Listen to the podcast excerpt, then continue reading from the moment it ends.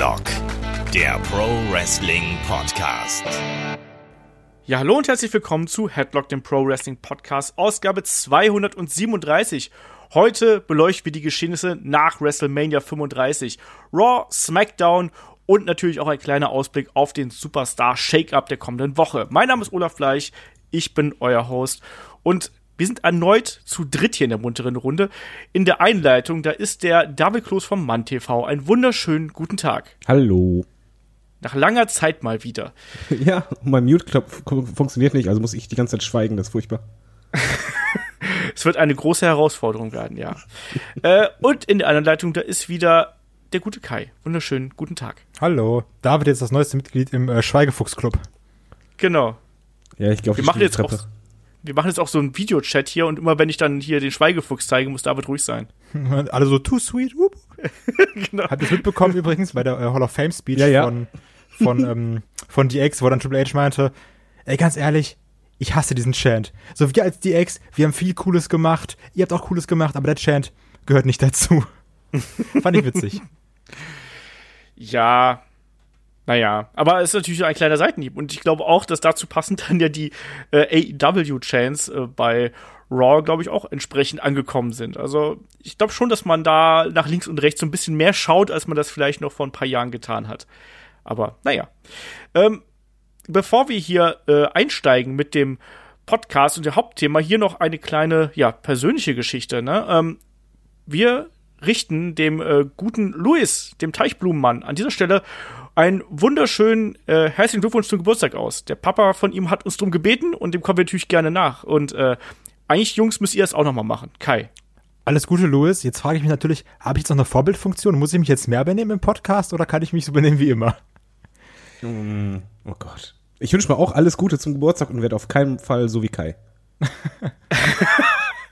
Bei Kai ist ja der 14. Geburtstag eigentlich auch erst letztes Jahr gewesen. Ja, war letztes Jahr zu Mania, ne? War ja passend. Genau, so sieht's aus. Ähm, Mit dem ja, Trinkspiel. egal wie, wir hoffen alle, dass du, du hast eine gute Zeit hier, du bist ein äh, Stammhörer von uns äh, und da machen wir sowas natürlich auch ganz gerne.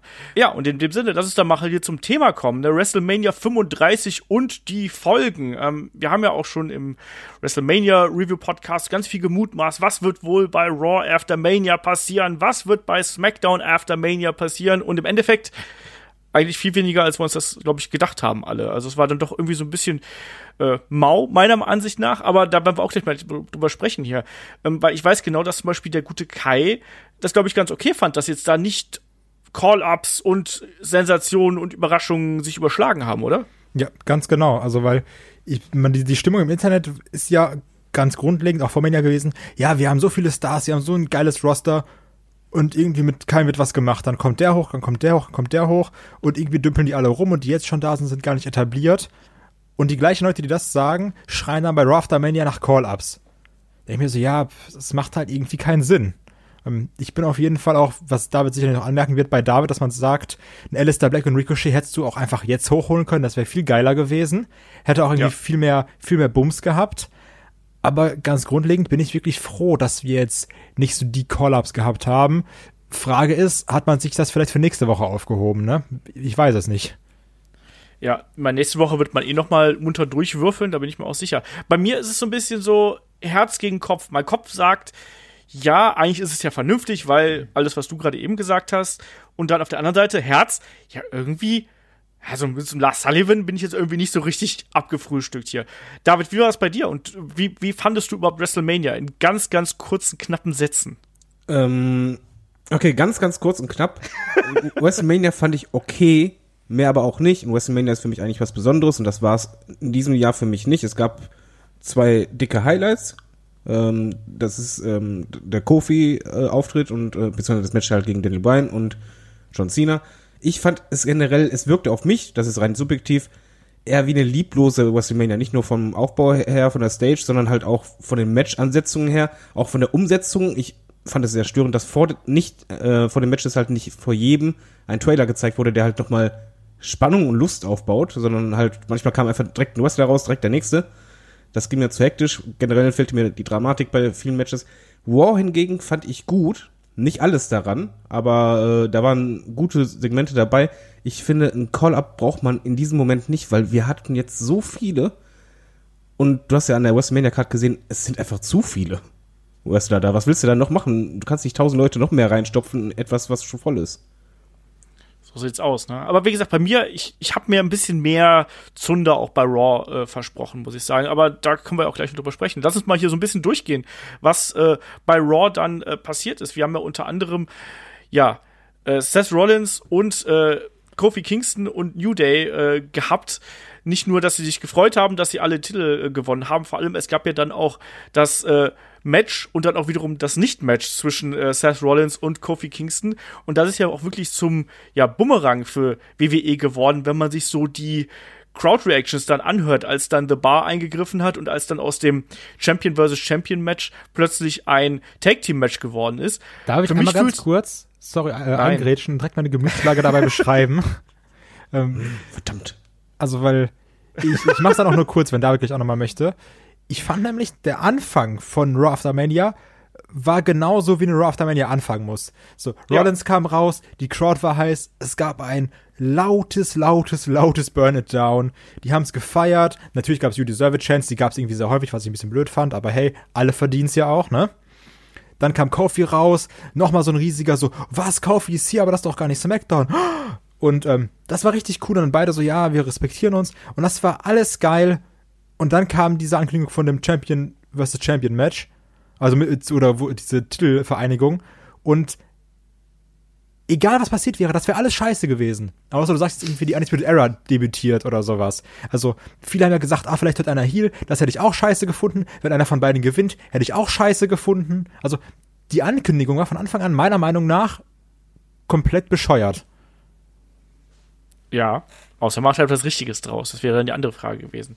Äh, David wollte noch was sagen, bevor ich dann was sage, bevor ich unterbrochen wurde. David. Ich fand den Start Bären stark. Ähm, ich, mir gefiel halt auch die Promo, das Zusammenspiel zwischen Rollins und Kofi. Anders als ihr im Podcast äh, zu WrestleMania gesagt hat, ist Rollins nicht geturnt.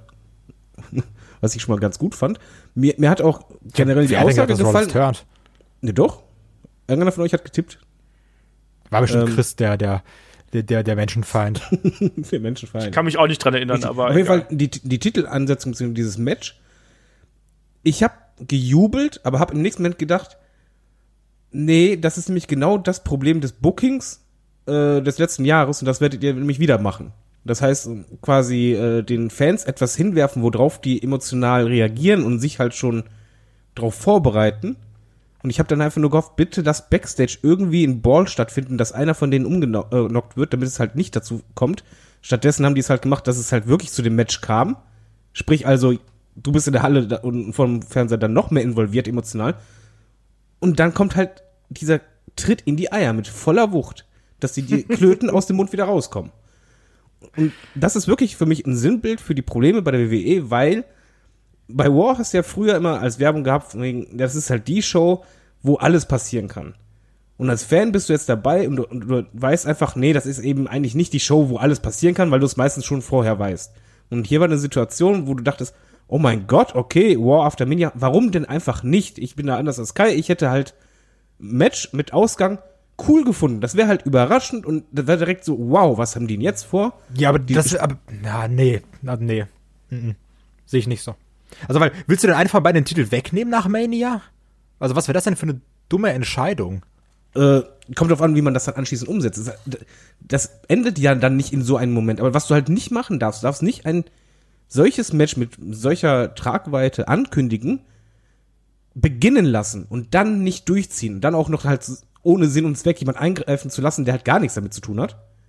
Und dann zu sagen, ja komm, wir machen das so wie immer, die letzten Jahre.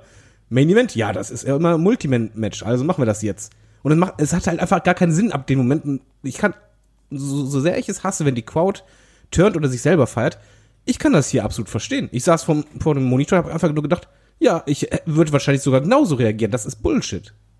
So, Olaf. Auf mich hatte das den äh, Anschein einer Hausshow, muss ich ganz ehrlich sagen. Du am Anfang der Show machst du ein großes Announcement, dass die Leute heiß sind und am Ende der Show kommt dann doch nur ein äh, Tag Team Match dabei raus und das war auch so ein bisschen das Problem, dass die Leute waren halt scharf darauf, das Match zu sehen, die hatten Bock da drauf und dann plötzlich The Bar, die noch zuletzt ja auch jetzt wirklich keine große Rolle gespielt haben, da irgendwie reinzuschmeißen. Ich kann das verstehen, dass man da als Zuschauer, und Shaggy hat es ja auch in dem Special-Podcast, den wir aufgenommen haben, äh, erzählt. Ich kann verstehen, dass die Leute da keinen Bock drauf hatten und äh, entsprechend darauf reagiert haben. CM Punk-Chance brauche ich jetzt ehrlich gesagt nicht. Äh, Was? Auch, nein, aber das ist natürlich auch ein bisschen albern. Aber irgendeine Art und Weise muss es ja da geben, dass sich das Publikum äh, dagegen zur Wehr setzt quasi. Und das haben sie gemacht. Das finde ich auch in dem Fall äh, absolut gerechtfertigt. Aber lass mal gerade ganz kurz auf die lautstarken AEW-Chants und auch auf die Art und Weise, wie WWE das ja dann versucht hat zu überdecken, äh, eingehen. Weil man hat ja wirklich dann äh, bei den, bei den YouTube-Aufnahmen und so, da hat man ja wirklich einfach mal die Tonspur angepasst und da ein bisschen generisches Rauschen drüber gelegt. Das ist doch eigentlich genau das Falscheste, was man so in der heutigen Zeit machen kann, oder David?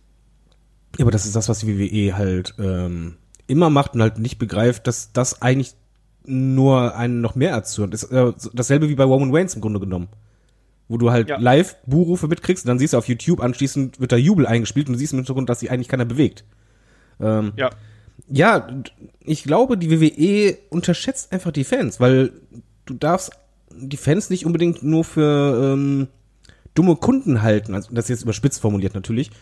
Ähm, weil wenn du als Fan das Gefühl hast, Moment mal, du nimmst mich nicht ernst, dann machst du es ja erst recht. Dann hast du ja irgendwann eine Trotzreaktion. Das kann halt echt ein Boomerang werden, der halt ähm, ja, irgendwann stärker werden wird.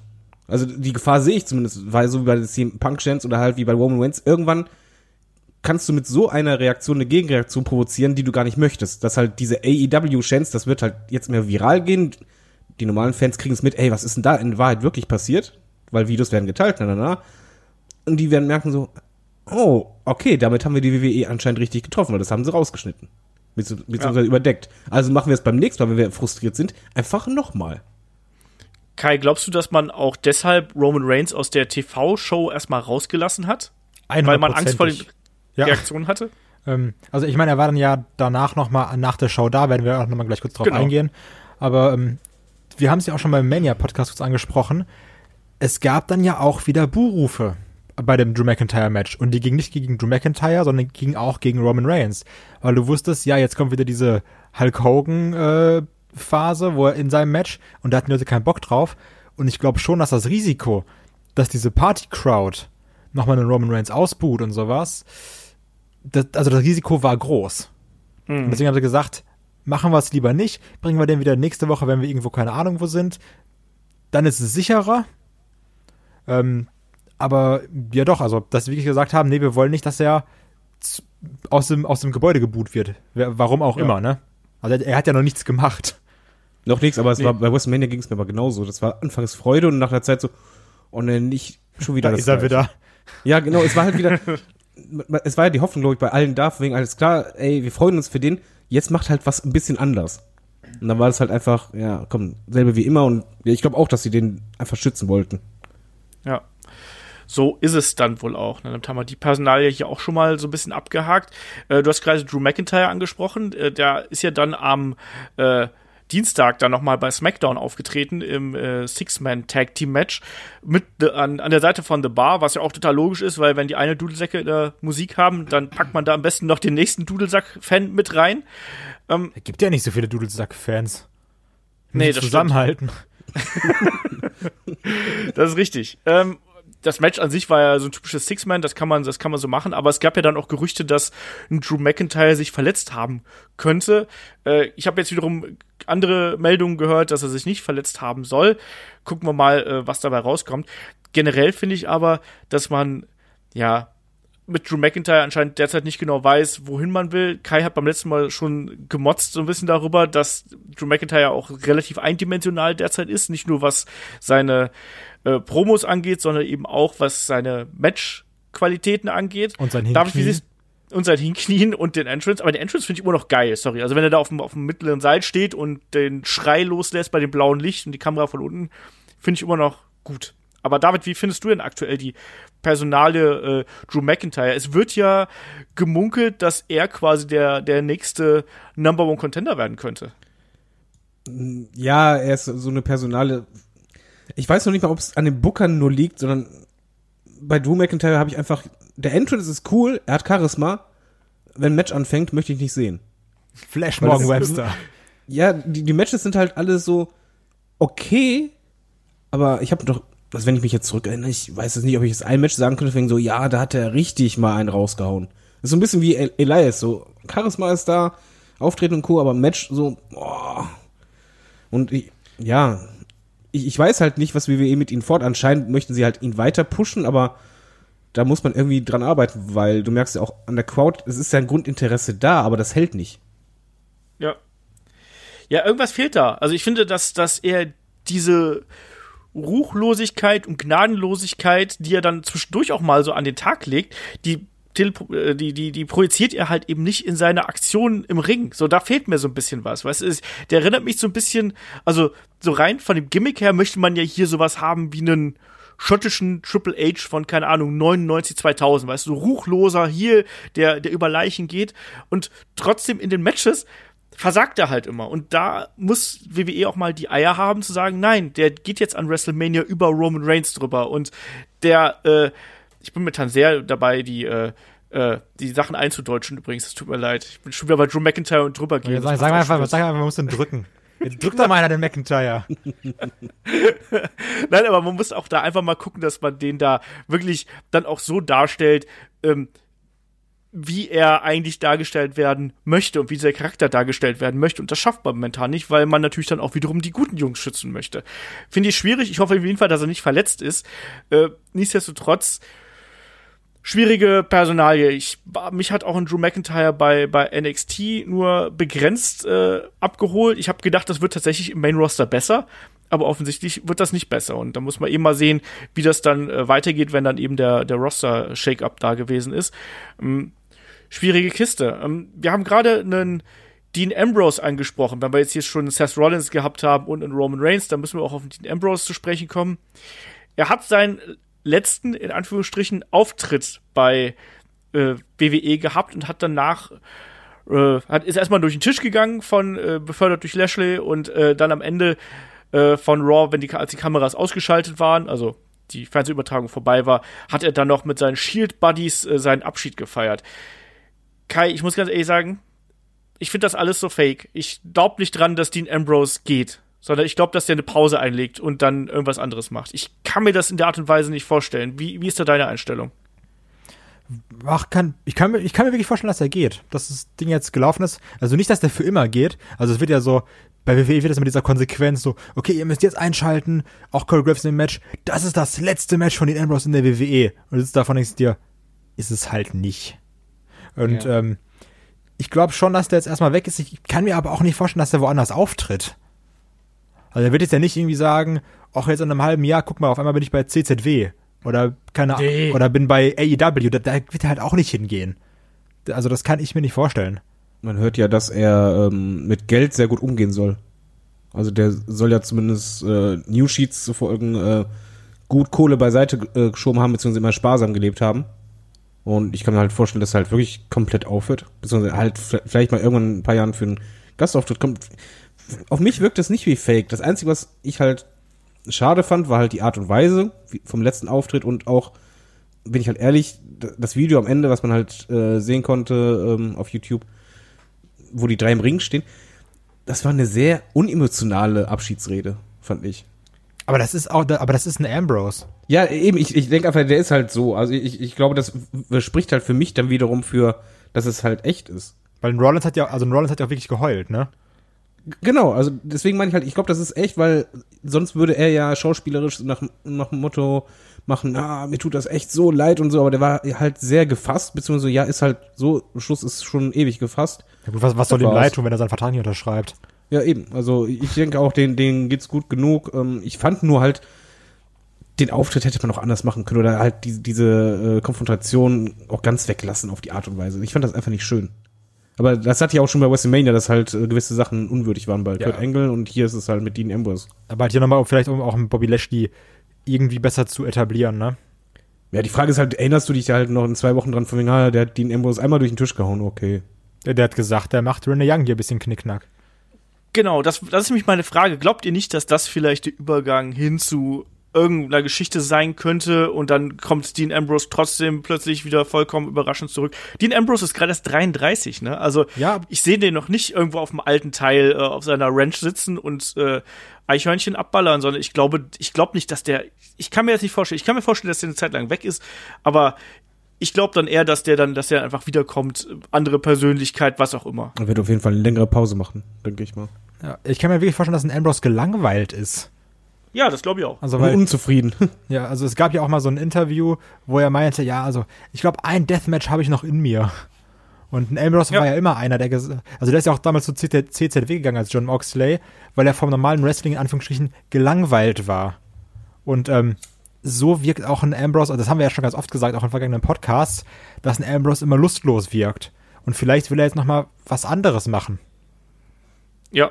Äh, äh, Aber was, was, ja, ist durchaus möglich. Äh, trotzdem glaube ich eben nicht, dass es der endgültige Abschied sein wird. Na, das ist mein, mein. Punkt an der Sache.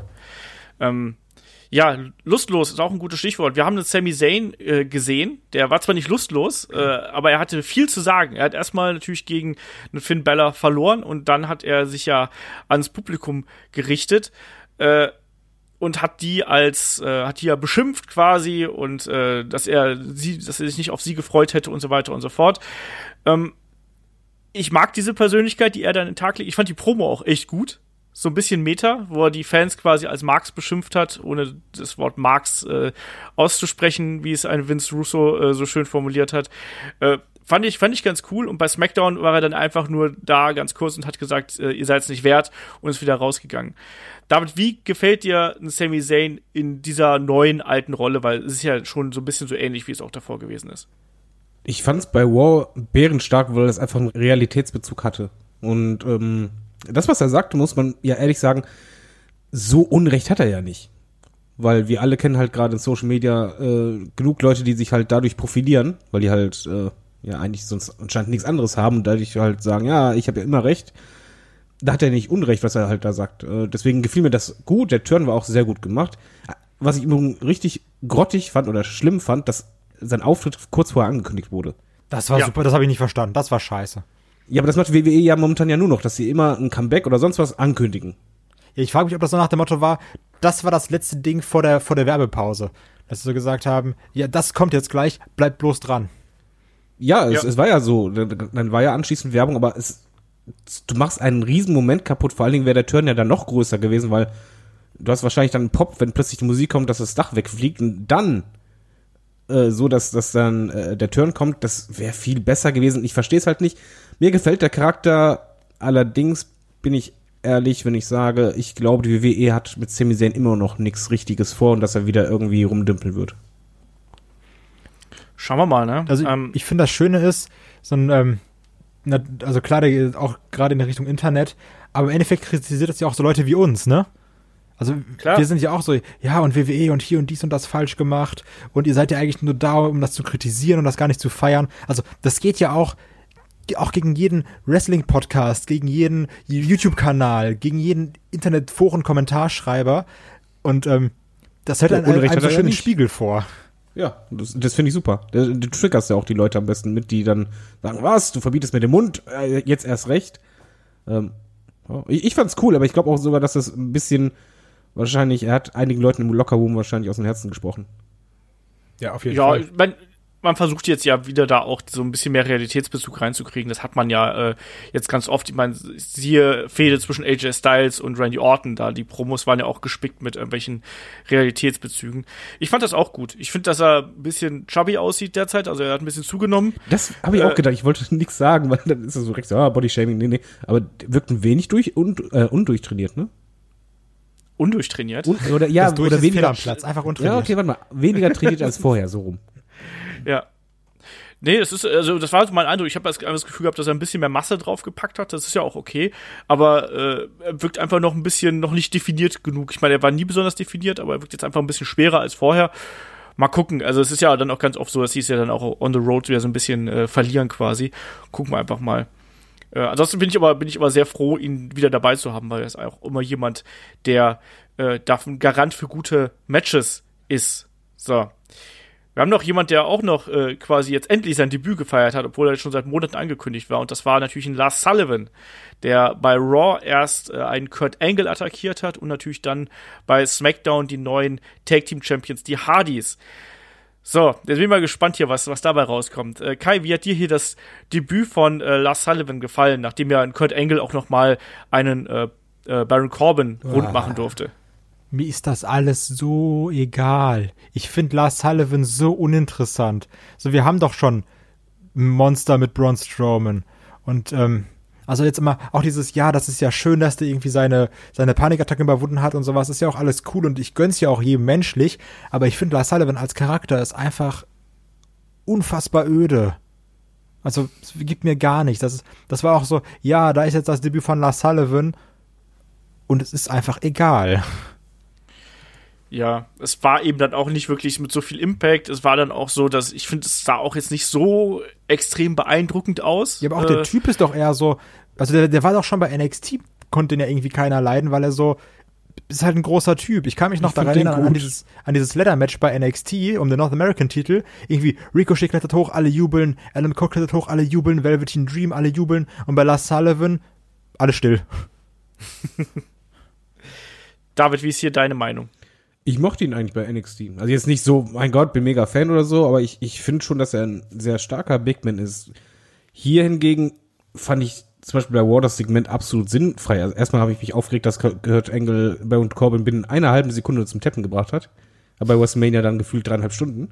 Das, das Problem, was ich hier sehe, ist einfach, wenn du ein Monster debütieren lässt, möchte ich eigentlich sehen, dass das Monster direkt eine Gefahr ausstrahlt. Wenn du allerdings ein Monster rausschickst und erstmal gegen Kurt Angle, also gegen jemanden, der jetzt offiziell in Rente ist, schickst, der auch nicht sellen kann, mh, dann ist der Impact nicht so stark. So, gegen die Hardys, die momentan halt auch nicht das Mega-Standing haben, äh, ist, ist auch nicht so doll. Ähm, mir, mich hat auch gestört bei War zum Beispiel, dass das sich extrem gezogen hat gefühlt. Also es war halt eine Aktion, dann stand er halt da und er hat einfach nur geschrien und dann gewartet, gewartet, noch eine Aktion, dann stand er wieder da, geschrien und stand wieder da. Und das, das war einfach zu wenig Impact. Wenn, es wäre was anderes, wenn er zum Beispiel reinkommen wäre und hätte jetzt beispielsweise einen Seth Rollins genommen, eine Aktion, die halt wirklich beeindruckend ist und der zählt das entsprechend gut und Ende. Okay, das, das wäre dann halt ein gut, gutes Debüt, aber so war das für mich einfach, ja, okay, halt irgendwie ein Big Man, ja, schön und gut. Also der Impact war absolut nicht da für mich. Ja, geht mir ganz genauso. Das war enttäuschend, äh, sowohl bei SmackDown als auch bei Raw. Ähm, ich glaube auch nicht, dass ein, dass ein Lars Sullivan sich wundert, wie lange irgendwie großartig halten oder präsentieren kann. Ich glaube, der wird relativ schnell wieder in der äh, Midcard verschwinden. Ich finde ihn vom, vom Look her eigentlich ganz okay, aber ich finde, man sieht sich auch sehr, sehr schnell an ihm satt und irgendwie fehlt dann doch ein bisschen was in seinen Aktionen, was diese Gewalt irgendwie, die er ja verkörpern soll, was das wirklich darstellt. Und deswegen glaube ich, wird das sehr, sehr schwer haben und äh, es gibt ja da bereits diverse, diverse Mutmaßungen und so weiter und so fort, was mit ihm passieren könnte. Ich bin da sehr gespannt drauf, wie sich das, wie sich das entwickelt. Ich bin da aber, naja, eher mal so zurückhaltend optimistisch. Ich glaube nicht, dass er da eine riesengroße Zukunft haben wird. Und die Reaktionen aus dem Publikum waren ja, waren ja so ähnlich, die waren ja sehr verhalten und es war ja auch kein Wow-Moment, sondern es war halt eher so ein Ah, naja, ja, da ist er halt, ne? Jetzt irgendwie dann doch. Und der kam Also- auch in ein Segment rein, wo schon die Stimmung im Arsch war. Ja, ne? Aber das Theme mag ich. Also, um mal was Positives über Lars Sullivan zu sagen. Das Theme wirkt bedrohlich. Das stimmt. Hat so ein bisschen was von Sid damals, also von diesem alten äh, Psycho, äh, Psycho-Sid damals, äh, vom Theme her. Ähm, was übrigens auch noch merkwürdig war, war diese Vogelvignette, die wir gesehen haben. Mit Das dem war Karton. einfach lächerlich. Also, das, das, also, welcher Pro Producer saß da und sagt, Leute, ich habe eine geile Idee für eine Bray Wyatt Promo, für, für eine Bray Wyatt Vignette. Dann sagt er, ja, was macht denn? Ja, wir nehmen so ein, wir nehmen so ein Gummihuhn und ich habe noch so eine Pappkiste von Amazon. Ja, das können wir doch kombinieren. und bums war die Vignette fertig. Ja. Also, das, Fand ich noch das, schlecht umgesetzt, dass halt äh, die Mundbewegung von dem Viech noch nicht mal synchron war zu der Stimme, die du gehört hast. Das war halt von vorne bis hinten albern. Also, das. Ich kann jetzt gar nicht genau sagen, was das sein sollte, äh, aber wer sich das ausgedacht hat, ja. Aber ich sag mal so, was, was findet ihr denn schlimmer, wenn, wenn ihr halt so einen Vogel seht oder wenn ihr halt Bray Wyatt seht mit, ein, mit einer Gardine vorm Gesicht und er tut, als wäre eine Frau? Immer ganz im Ernst. Also Bray Wyatt hat eigentlich so einen coolen Charakter. Wenn du dir die alten Vignetten mit der, mit der Wyatt Family anschaust, wo er da als der, äh, Als der Kultführer da, so Typ. Das war so genau, gut da, damals. genau so. Ja, das war echt super. Und was ist daraus geworden? Nix. So, ma- mach doch so einen so einen- so einen Far Cry 5 Typen aus denen, so, so, so Ja. einen Irren. Und nicht einer, der, der immer das Gleiche erzählt. So, und das ist, also Bray Wyatt, wir wissen doch alle, der wird wiederkommen, wird die gleichen Promos wie immer halten, so, ja, ich bin wieder da und die Erde, die, und dann kommen auch noch die Buzzards und die fliegen und dann lacht er und macht irgendwie eine Brücke und geht wieder. Ja, trifft es eigentlich gut. Die letzten Jahre von Bray Wyatts Karriere. Ja, also das war echt eine merkwürdige Geschichte und Ja, aber, aber Mojo Rawley war auch nicht viel besser. nee, Mojo Rawley. War ich einfach muss sagen, eine ich geile fand diese, Promo. ich fand diese Pr- Spiegel-Promos, die er davor gehalten hat, fand ich gar nicht schlecht. Ich finde den auch nicht so, gar nicht so kaputt wie, wie viele andere von seiner, von seinem Mic-Work. Aber mal im Ernst, dass der jetzt dann vor dem zerbrochenen Spiegel steht und dann dieses Facepaint da hat. Leute, was ist denn das? Also kommt frisch So. vom Straßenfest oder so hat sich einmal anmalen lassen. Kinder Ja, ich meine, das ist kein, Äh, Ich habe Ja, auf YouTube ein Video geschaut äh, von den Reactions von War, also war ein richtig langes Video. Da war auch im Übrigen dieses Segment da und es war wirklich totenstill, das war noch nicht mal ein Raunen oder so, sondern einfach nur, hm, ja, hast gesehen, wie Leute aufgestanden sind, andere haben sich unterhalten, haben so auf Handy geschaut. Eieiei. Aber so ging es mir vom Monitor eigentlich auch. Ich habe nur gedacht, oh komm, nee, ne. also auf mich wirkte er dann eben wie so eine schwächere Ascension noch, also wie so eine albernere Variante der Ascension auch, dann mit der, dadurch, dass er auch dieses Auge äh, dann da in diesem, quasi in dem Sprung im Spiegel gewesen ist, so Leute, wem wollt ihr das denn erklären? Weißt du, der kommt jetzt zurück, dann da war äh, zum tausendsten Mal Tyler Breeze squashen und ein paar andere Jobber irgendwie und dann ist es das, aber Weißt du, dafür haben wir uns jetzt, wie lange, wie viel Promos von ihm haben wir jetzt dafür schauen Ich glaube, müssen? es gab hab gedacht, erst das drei oder vier. Also es gab gar nicht so Es, viele. es waren gab zu mal, viele. Es gab mal eine und dann wieder monatelang keine und Ja, ich ich aber glaube, ich habe gedacht, das wird einfach, entschuldige, das lass mich mal gerade. Ich habe aber gedacht, das wird, das wird eine, ein ernsthaftes, weiß ich nicht, so ernsthaftes psycho das ist, glaube ich, auch so. ernst gemeint. genau, ich wollte gerade sagen, ich glaube, die haben Großes vor, aber die kriegen es nicht umgesetzt. Ja, ich weiß nicht, aber das wirkte doch einfach nur noch albern. Ja, natürlich so wirkt es nur albern, weil das nicht rüberbringen kann und weil das einfach alles zusammenhanglos ist und äh, so baust du halt keinen Charakter auf. Aber eigentlich ist, glaube ich, die Grundidee wahrscheinlich sehr ernsthaft und ja, richtig züchtig. Die haben sich da was überlegt, mach mal so und so und ja, komm, Mojo voll motiviert und es funktioniert halt absolut gar nicht. Ja, wieder so ein bisschen Minimalprinzip.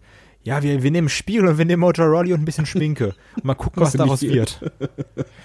Ich glaube, es gibt so eine Simpsons-Folge, wo, wo Homer irgendwie sein, sein Gesicht in den Staubsauger steckt oder sonst irgendwas und dann, dann nimmt er diesen Staubsauger wieder ab und fragt Marge irgendwie, ist, ist alles okay? Und dann ist sein eines Auge so hervorgetreten und total blutig. Und so sieht das dann hier auch aus. Also, Vielleicht macht Mojo ja wirklich einen Humor. ich weiß es nicht. Ich habe halt wirklich gedacht, dass der halt so ein äh, Dr. Jekyll, Mr. Hyde Gimmick kriegt. Weißt du, dass der in dem einen Moment ist er halt vielleicht noch kontrolliert und im nächsten Moment dreht er halt total durch. So. Rawley als Gollum. Dachte ich, aber. Garstige Main Jetzt- Eventer. Ich bin Jetzt haben Gurken wir dann- Rowley.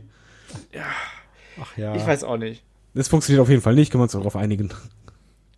Was? Das wird eine total große Nummer. Nächste Alter. Woche so eine Promo wieder so ein, so, so einen rohen Fisch isst. Ach ja, schön. Apropos Promo, ähm, bei Dana Burg, die hat ja diesmal wieder eine Promo gehalten. Genau. Da finde ich, merkst du massiv, was authentisch von ihr kommt oder was halt nach Drehbuch jetzt war, wortwörtlich. Ich glaube, bei der einen Promo, wo sie halt äh, diesen Aufruhr erzeugt, äh, erzeugt hat, beziehungsweise halt, äh, ja, schon, dass die Fans halt interessiert waren und hinter ihr standen. Ich glaube nicht, dass die halt wortwörtlich vorgegeben war, sondern halt eher nach Motto, ja, rede mal darüber, mach das und das war halt sehr glaubwürdig. Und jetzt bei War fand ich die Promo, da kamen die Emotionen absolut null bei mir rüber und es wirkte halt, von, okay, du sprichst gerade den auswendig gelernten Text wortwörtlich nach. Wie ging es euch? so ist es dann ja auch, ne? Ja, aber ich, ich fand das halt irgendwie traurig. Da habe ich mir gedacht, so, oh komm, jetzt rede doch einfach mal frei von der Brust. Das hat ja funktioniert, weil eigentlich, die ist ja nicht gut im Ring. Also ich finde sie zumindest nicht gut im Ring und hatte für mich auch nicht das Mega-Charisma, aber ich hatte jetzt zumindest Sympathien und auch Interesse. Ja. Wie ging es euch denn? Kai. Nee, hatte noch nie Interesse an Dana Brooke. Also bin ich ganz ehrlich. ich fand diese Promo, die sie da äh, mit Ronda gehalten hat, das war schon, das war gut, weil da hat man, wie David schon richtig gesagt hat, da hat man gemerkt, dass das war was, was sie sagen wollte und was, wo halt eben wirklich Authentizität dahinter gewesen ist. Jetzt hier, das war halt dieser 0815-Spruch so. Aber ich habe auch schon bei der, bei der Damen Battle Royale so ein bisschen das Gefühl gehabt, dass man sie da auch so ein bisschen belohnen will. Ich kann mir durchaus vorstellen, dass sie da so einen Mini- Drücker, ein Mini-Push irgendwo bekommt und so äh, bisschen mehr TV-Time und so. Ich glaube, das hat ihr schon geholfen, dass sie da wirklich auch, wie David gerade richtig gesagt hat, so ein bisschen Aufruhr äh, erzeugt hat. Das, das kam ja gut an, aber ähm, mit solchen Promos, wie sie jetzt gehalten hat, kannst du halt eben dann im Jahr 2019 nicht mehr durchstarten, weil die Leute erkennen überdeutlich, was fake und was echt ist. Und inzwischen ist es ja so, dass solche äh, Promos einfach nur noch äh, gekünstelt wirken und dann nicht mehr ankommen. So, was haben wir noch? Es, wie gesagt, es ist gar nicht so. Elias, äh, das Highlight der War-Sendung. Stimmt, den hatten wir auch noch, ne? Elias mal wieder äh, hat den nächsten Battle-Rap gezeigt. Ja, der war richtig gut. Ach komm, jetzt mal ohne Scheiß, das war doch wirklich unterhaltsam. Ja, das war mega. Er leistet sowieso Gold wert, gerade für solche Shows. Also du, du merkst auch bei jeder Hausshow, wie wichtig ein Elias ist, weil der Typ, der kommt in den Ring und er erzeugt Reaktion. Also ja. das ist, das ist der geborene Unterhalter der weiß auch, wie, wie er mit der Crowd umzugehen hat. Das muss man einfach mal sagen. Ob, wie, wie er im Ring ist, mal außen vor, aber er hat auf jeden Fall dieses Charisma und auch, er kann auch mal individuell reagieren. Einfach, wenn die, wenn die Crowd ein bisschen anders macht, alles klar, dann reagiert er halt drauf. Der hat, er kann ja sogar individuell singen und Gitarre spielen. Ja, nee, ich, ich finde einfach, er hat schon, ähm, da wirkt er sehr viel sicherer als manch anderer Mikrofon. Oh ja, auf jeden Fall. Auch vor so einer, vor so einer krassen Crowd. Ja. Also auch bei Mania oder sowas, also der Web war super. Also ich fand das wirklich unterhaltsam. Ich fand vor allen Dingen, ja, das Ende, das war halt. Ich hab's nicht kommen sehen, gebe ich halt ehrlich zu. Ich meine, okay, man, man, hat halt jetzt gelesen, das Ganze soll zum Match führen zwischen den beiden in Saudi-Arabien. Ja. Aber halt, äh, wirklich, der Web war halt gut, am Ende mit Deadman und dann wirklich kommt der Deadman. Das war, hast du auch beim Publikum gemerkt, die haben erst gedacht so, nee, nee, das ist fake, als die Musik kam. Und dann kam, kam da halt wirklich auf die Bühne so, wow. Das war ein cooler Moment. Ja, also ja. wirklich, das ich, ich fand es genauso geil. Ja. Unterschreibe ich äh, komplett so. Ich fand's auch, ich fand's auch sehr unterhaltsam. Ähm, ja, Saudi-Arabien, ne? Ja, also, also, trotzdem war der Moment geil. Ja. Ähm, was, glaub, was, was glaubt ihr, was, was war hier der Plan hinter? Also mal abgesehen davon dem Aufbau eines möglichen Matches da in Saudi-Arabien. Ähm, was ist der Plan dahinter, den Undertaker nicht bei WrestleMania auftreten zu lassen, sondern äh, stattdessen John Cena hier äh, einzusetzen? Man hätte ja, man hätte ja auch switchen können in irgendeiner Art und Weise. Äh, Kai, was glaubst du, was, was war die Idee dahinter? Vielleicht wollte ein Undertaker für Mania zu viel Geld. Ich weiß es nicht. Ähm, also im Endeffekt, wie du gesagt hast, es wäre eigentlich egal gewesen, ob man das getauscht hätte oder so. Nur natürlich konnte man jetzt ja das schön aufbauen mit diesem, ja, der nächste der Bericht ist ein Deadman, oh, ich rap jetzt auch mal, hahaha. Ha, ha. Aber ja, also ob man es jetzt getauscht hätte oder nicht, wäre meiner Meinung nach eigentlich egal gewesen. David, hat dir der Undertaker bei WrestleMania nicht gefehlt? Ich fand es im Nachhinein halt schon ein bisschen traurig, dass er, wenn er eh schon da war, halt bei War dann war und nicht bei WrestleMania, hätte er auch eine andere Funktion einfach da äh, mal auftauchen können oder einen kurzen Auftritt. Ich glaube einfach, das hat was mit äh, Geld zu tun mit dem Saudi-Arabien-Deal weil das Taker bei Saudi-Arabien äh, oder in Saudi-Arabien nochmal auftreten wird, das war ja jetzt schon länger bekannt. Und ich glaube einfach, dass da äh, der Geldgeber einfach genau auf diesen Namen pocht und dass äh, WWE sagt, ne, hör mal, ähm, unser Roster ist eh so voll, wir haben jetzt wie viele Matches auf der Card Cup 17 oder so. Da war einfach kein Platz mehr und äh, ja, wollten halt einfach, dann Cena hat seinen Moment gehabt, er hätte ja ursprünglich, glaube ich, ein Match haben sollen. Und ja. Ich glaube, das ist einfach Saudi-Arabien, dass das wirklich äh, Undertaker ist exklusiv nur noch dort auftritt als äh, Wrestler. Oh Mann, ja. Der König hat ihn gekauft. Ja, ja, der König, ja, man hat ja damals, als der Deal ja gemacht wurde, hat man ja mitbekommen, dass der König, bzw. der Sohnemann, äh, explizit ja nach gewissen Namen verlangt hatte. Und das waren halt alles Allstars nur. Und Undertaker ja. war halt da ganz oben auf der Liste. Also ich kann mir das halt sehr gut vorstellen inklusive Yokozuna. Ähm, ja, legendär. ja, es ist ein bisschen traurig. Ähm, Shaggy hat es ja im, im, Podcast auch gesagt, er fand es halt trotzdem geil, natürlich den Undertaker da zu sehen, mega Gänsehaut bekommen und solche Geschichten. Also, das kann ich dann auch verstehen. Und ich habe eben auch so ein bisschen den Eindruck gehabt, dass das WWE, um das mal so ein bisschen vorwegzunehmen, also man hat ja schon die WrestleMania-Card so extrem vollgestopft und die war ja auch viel zu lang, das haben wir auch schon gesagt und so weiter und so fort. Äh, aber man hat eben trotzdem, wie ich finde, nochmal versucht, so diesen Festlichkeitsbogen so ein bisschen zu spannen über Raw und SmackDown und weniger auf die ganz, ganz großen äh, Feuerwerksüberraschungen zu setzen, als vielmehr so ein paar Cliffhanger und so ein paar, so ein paar Nadelstiche zu setzen. Der Undertaker gehörte dann hier dazu, wo man gesagt hat, ey, wisst ihr noch, hier äh, bei WrestleMania sind nicht aufgetreten, aber bei Raw dann eben, genauso wie es dann auch nochmal Champion versus Champion gewesen ist, also versuchsweise und solche Geschichten. Ähm, und dass das dann eben auch diese Titelvereinigungen, diese Titelwechsel, ähm, dass das alles eher so auf etwas langfristiger gedacht war, äh, als man das die letzten Jahre gemacht hat, wo man ja wirklich nur, um Kai hier mal zu zitieren, von der Tapete bis zur Wand gedacht hat. Aber mal eine Frage, wir werden bestimmt noch zu Becky kommen, aber allgemein die War-Ausgabe, kam sie euch vor wie eine War After Mania? Weil ich, okay, ich fand halt anders als ihr, äh, WrestleMania eh schon halt ein bisschen lieblos und hier die War-Sendung war nicht schlecht, ich fand die sogar gut, aber sie fühlt halt sich für mich nicht an wie diese eine besondere War-Ausgabe im Jahr. Ich glaube, davon möchte man auch weg. Da, ganz im Ernst, ich glaube, man möchte da vielleicht auch so ein bisschen eine, eine andere, äh, wie soll man sagen, eine andere Erwartungshaltung schüren. Weil es kann nicht sein, dass du dann da immer erwartest, dass jetzt da äh, sonst was passiert, nachdem du eben WrestleMania gehabt hast. Wir haben das auch schon gesagt, dass das ist ja gerade das, was ich gemeint habe mit dem K äh, Kampf zwischen Kopf und Herzen irgendwo. Ja. Ne? Ich habe auch irgendwie mehr erwartet, aber eigentlich macht das hätte das jetzt, wenn das jetzt eine normale Raw After Mania gewesen wäre, hätte das die ganzen Probleme, die WWE gehabt hat, äh, nur noch viel größer gemacht. Verschlimmbessert. Und, und dazu, Genau, genau. Da hättest du halt diesen einen Moment gehabt. Und im Endeffekt, wir haben doch jetzt quasi nächste Woche, haben wir doch jetzt schon wieder, oder jetzt, jetzt dann, wenn der Podcast erscheint, quasi übermorgen oder morgen, äh, haben wir doch dann das große Durcheinander wieder und dann wird alles nochmal durchgemischt und man weiß nie genau, wer wo landet. Ich glaube, dass man da eher gedacht hat, so, wir nehmen jetzt so ein bisschen den Hype mit. Wir halten den Hype warm mit diesen Momenten, die wir geschaffen haben. Wir haben Seth gegen Kofi. Wir lassen Tag Team Titel wechseln. Wir äh, präsentieren noch mal den Undertaker. Wir präsentieren eine neue Herausforderin für Becky und so weiter und so fort.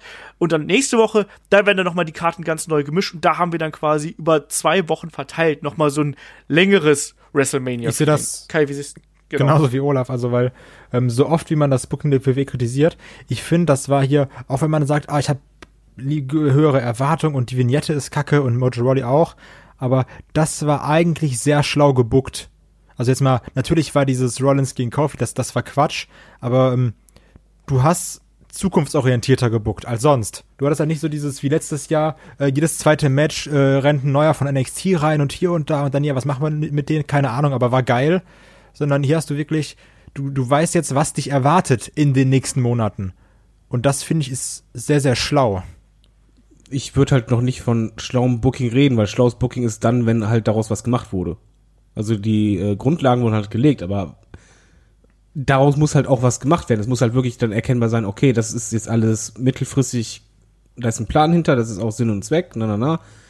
Dann, okay, kann ich dann äh, mit leben. Man muss allerdings auch noch bedenken, dass, dass die War-Ausgabe ist normalerweise, die halt die größte Aufmerksamkeit zieht, auch von Nicht-Stammguckern. Und dafür fehlte mir halt dieser letzte fette Cliffhanger. Oder einfach denkst du, okay, ich muss jetzt wissen, wie geht das nächste Woche weiter. Klar, den hat man nicht. Das auf jeden Fall, der, der hat auf jeden Fall gefehlt. Ähm, und ich finde auch, dass man äh, es nicht gut genug verkauft hat, was dieser Superstar-Shake-Up jetzt eigentlich bedeutet. Ich finde, das hätte man viel stärker hypen müssen. Ja, bei SmackDown, Entschuldige, bei SmackDown hat man es ja probiert, aber äh, bei Raw, finde ich, ist das ausgeblieben. Ich finde, wir haben doch auch schon so komischen Roster-Shake-Up. So, jeder ist auf einmal, so seit, ja, ja, seit Januar so. ist auf einmal jeder überall. So, es gibt gefühlt keine festen Roster mehr. So, dann ist der und Drew McIntyre bei SmackDown, Braun Strowman bei SmackDown, dann die bei Raw und dann hier da und dann tritt jeder mal da auf, wie er lustig ist. Also du hast ja gefühlt gar keine Roster-Zugehörigkeit mehr gehabt. Und dann war Becky bei Raw, dann war Charlotte bei Raw und also so, oh, keine Ahnung. Ich fand das ganz, genau, ganz das, komisch. Die Gretchenfrage ist jetzt ja, kriegen wir überhaupt einen richtigen Shake-up oder heißt es auf einmal, nein, es ist äh, es gibt jetzt gar, kein, gar keine äh, Rostergrenzen mehr. Ab nächster Woche darf, darf wieder jeder und überall. Ne? Also wird nächste Woche der Roster-Shake-Up aufgelöst. David, was glaubst du? Wie, wie sind da die Chancen? Oder, weil, wie, wie Kai gerade schon gesagt hat, eigentlich ist es doch eh alles aufgeweicht worden. Jetzt, jetzt äh, haben, wir, haben wir einen äh, ja, quasi vereinigten Damentitel. Wir haben eine Tag-Team- äh, äh, Damen-Tag-Team-Titel. wir haben wahrscheinlich auch demnächst Männer-Tag-Team-Champions. Äh, also das schreit doch eigentlich fast schon alles danach, dass hier eventuell der, äh, der Bruch des Roster-Splits kommt. Normalerweise ja. Also es wird ja einen Grund haben, warum man halt Titelvereinigung macht. Ähm, ich finde halt, der Roster-Split hat halt, ja, wie ihr schon sagtet, eigentlich eh an, an Wert verloren, auch wie der halt die letzten Jahre umgesetzt wurde. Und äh, seit dieser Druck von den Ratings halt so stark wurde, da wurde ja das ja aufgeweicht wie sonst was. Man muss ja halt wirklich sagen, der Zeitpunkt war ziemlich identisch. Und ähm, man braucht auch die Star Power im Grunde genommen, um, um halt diese Ratings treiben zu können. Die Frage ist halt nur, wie man es umsetzt. Was ich halt machen würde, das ist das Fantasy Booking, ich würde halt einfach so einen Zusammenschluss halt wirklich groß ankündigen. Oder es muss halt als Storyline sein, dass halt wirklich ähm, jemand von War, der das sagen, sag, äh, sagen hat, gegen jemand aus SmackDown, der das sagen hat, oder McMahon Family involviert oder sonst was, dass es halt da irgendwie einen Kampf gibt und sagt, na, wir müssen das so machen oder sonst irgendwas. Es muss eine Herausforderung da sein. Ich glaube, dann könnte das auch sehr gut funktionieren. Ich finde halt eh, wir haben zu viele Titel. Gerade bei den Frauen. Ja. Also da bin ich, bin ich komplett bei dir. Also ich bin auch dafür, dass wir äh, jetzt da wieder ein paar Titel zusammenlegen weil, äh, wie viel waren es jetzt zuletzt? Acht, neun oder so, irgendwie so um den Dreh. Und das ist einfach zu viel. Und äh, dass man jetzt äh, da ein bisschen was, was äh, zusammenfasst, finde ich absolut okay. Ähm, mein Gedanke dahinter war auch, weil wir haben ja diesen Fox-Deal äh, da für SmackDown, äh, äh der, der auch jetzt langsam so äh, immer sich mehr manifestiert. Und meine Idee dahinter war auch, weißt du, Fox will, will große Zahlen und Fox fordert. Fox fordert maximale Star Power. Und dann ist es doch eigentlich so, willst du eine maximale Star Power fordern, wenn man genau weiß, dass eigentlich auf dem anderen Sender quasi dieselben Leute laufen, also nicht dieselben Leute laufen, aber dass, dass da quasi andere Leute laufen, die dann da exklusiv sind. Aber ich glaube, es ist ja. Also das, das, das ist die entscheidende Frage, finde ich. Setzt du als Sender darauf, dass du sagst, ich will meine eigenen Stars, weil die gibt's nur hier bei genau. mir? Oder sagst ja, du, genau ich das. will die gleichen Stars, die aber auch der andere Sender hat? Ich glaube, Fox wird es vor allen Dingen einfach darum gehen, Ratings und Ratings, müssen wir halt ehrlich sagen, wenn du halt eine Wochenshow hast mit allen Superstars, ist die Wahrscheinlichkeit einfach höher, dass die Ratings höher sind, als wenn du halt äh, weißt, okay, da ist das, was wir eigentlich brauchen, äh, was auch normal ist, halt eine Undercard, ein Under-Midcard dabei und Co. Ich weiß es nicht. Ich, ich kann mir nur vorstellen, dass der Druck von Fox extrem werden dürfte. Und dass die WWE irgendwas machen wird. Und ich weiß halt ja, ich glaube, Fox wird auch einfach so sagen, egal wie, wir brauchen Ratings. Ja. Und ähm, die, am Ende muss die WWE entscheiden und das meiste, was die WWE macht, oder äh, ist eigentlich fast immer die Regel, wenn es halt darum geht, Ratings zu steigern, ist es halt dicke Namen reinballern. Fox bringt hier am Punk genau. zurück. Genau. Nee, aber ich glaube, genau das ist es. Ich glaube, man möchte maximal viele dicke Namen und du kannst nicht maximal viele dicke Namen, wenn du quasi haben, wenn du quasi das Roster in äh, zwei Teile teilen musst. Und dann geht das irgendwie nicht mehr. Und irgendwie muss man das auflösen. Und das kannst du natürlich auch dadurch machen, dass du quasi äh, die Titel äh, ja vereinigst und dadurch einen Champion hast und damit schon mal den größten Namen, den vermeintlich größten Namen, quasi immer hin und her pendeln lassen kannst und der sich quasi aussuchen kann. Zugleich schaffst du damit natürlich auch so eine Art, wie soll man sagen, Unberechenbarkeit. Wo ist denn der überhaupt? Also ich kann mir durchaus vorstellen, dass man ich glaube nicht, dass man den Roster-Split komplett abschaffen wird, aber ich glaube, man wird ihn noch stärker aufweichen, als das, als das vorher aber der Fall gewesen ist. Und ja. Aber dann kannst du doch jetzt auch erstmal sagen, ich entlasse nochmal 20 Wrestler, oder? Also weil ja, es werden halt du viele hast ja jetzt schon eine große Mit- und Undercard. Und wenn du dann sagst, die, die, die Grenzen verwischen ein bisschen mehr, also dann, dann, weißt du, so, dann, dann wird ein, ja, dann wird ja auf jeden Fall, jetzt als Beispiel, ein Rollins oder ein AJ werden dann Screentime bei Raw und bei SmackDown bekommen. Und ja, dann ja, gibt es bestimmt keine Spiegelpromos mehr von unserem Freund Mojo Rawley. Nee, es wird halt so sein, das ist ein Haifischbecken. Da wirst du halt dann ganz, ganz schnell haben, dass dann Leute wegfallen. Man, sind wir doch mal ehrlich, bei WrestleMania, es hat ja einen Grund, warum es halt zwei Battle Royals gab. Oder äh, Multi-Tag-Team-Match, damit man halt irgendwie alle unterkriegt. Du hast halt da gemerkt, wie viele dabei sind, die auch eigentlich keinerlei Bedeutung haben.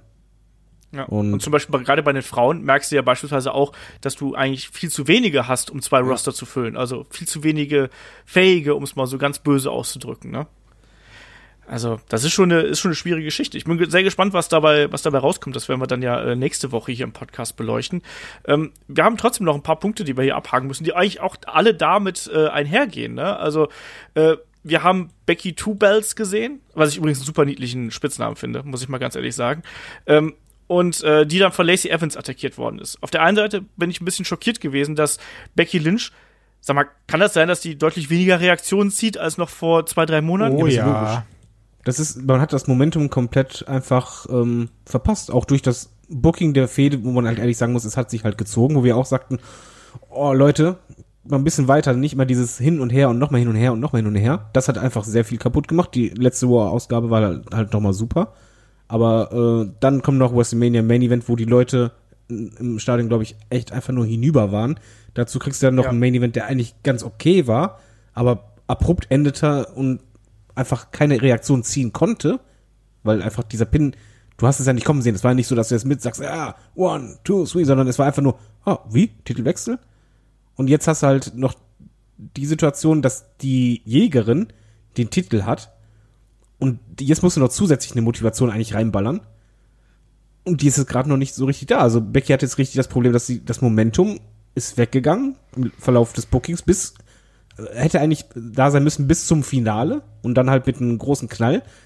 Bis zum Finale war es aber schon weg, großteils. Und dann kam der große Knall einfach nicht und ja, schade. Ja.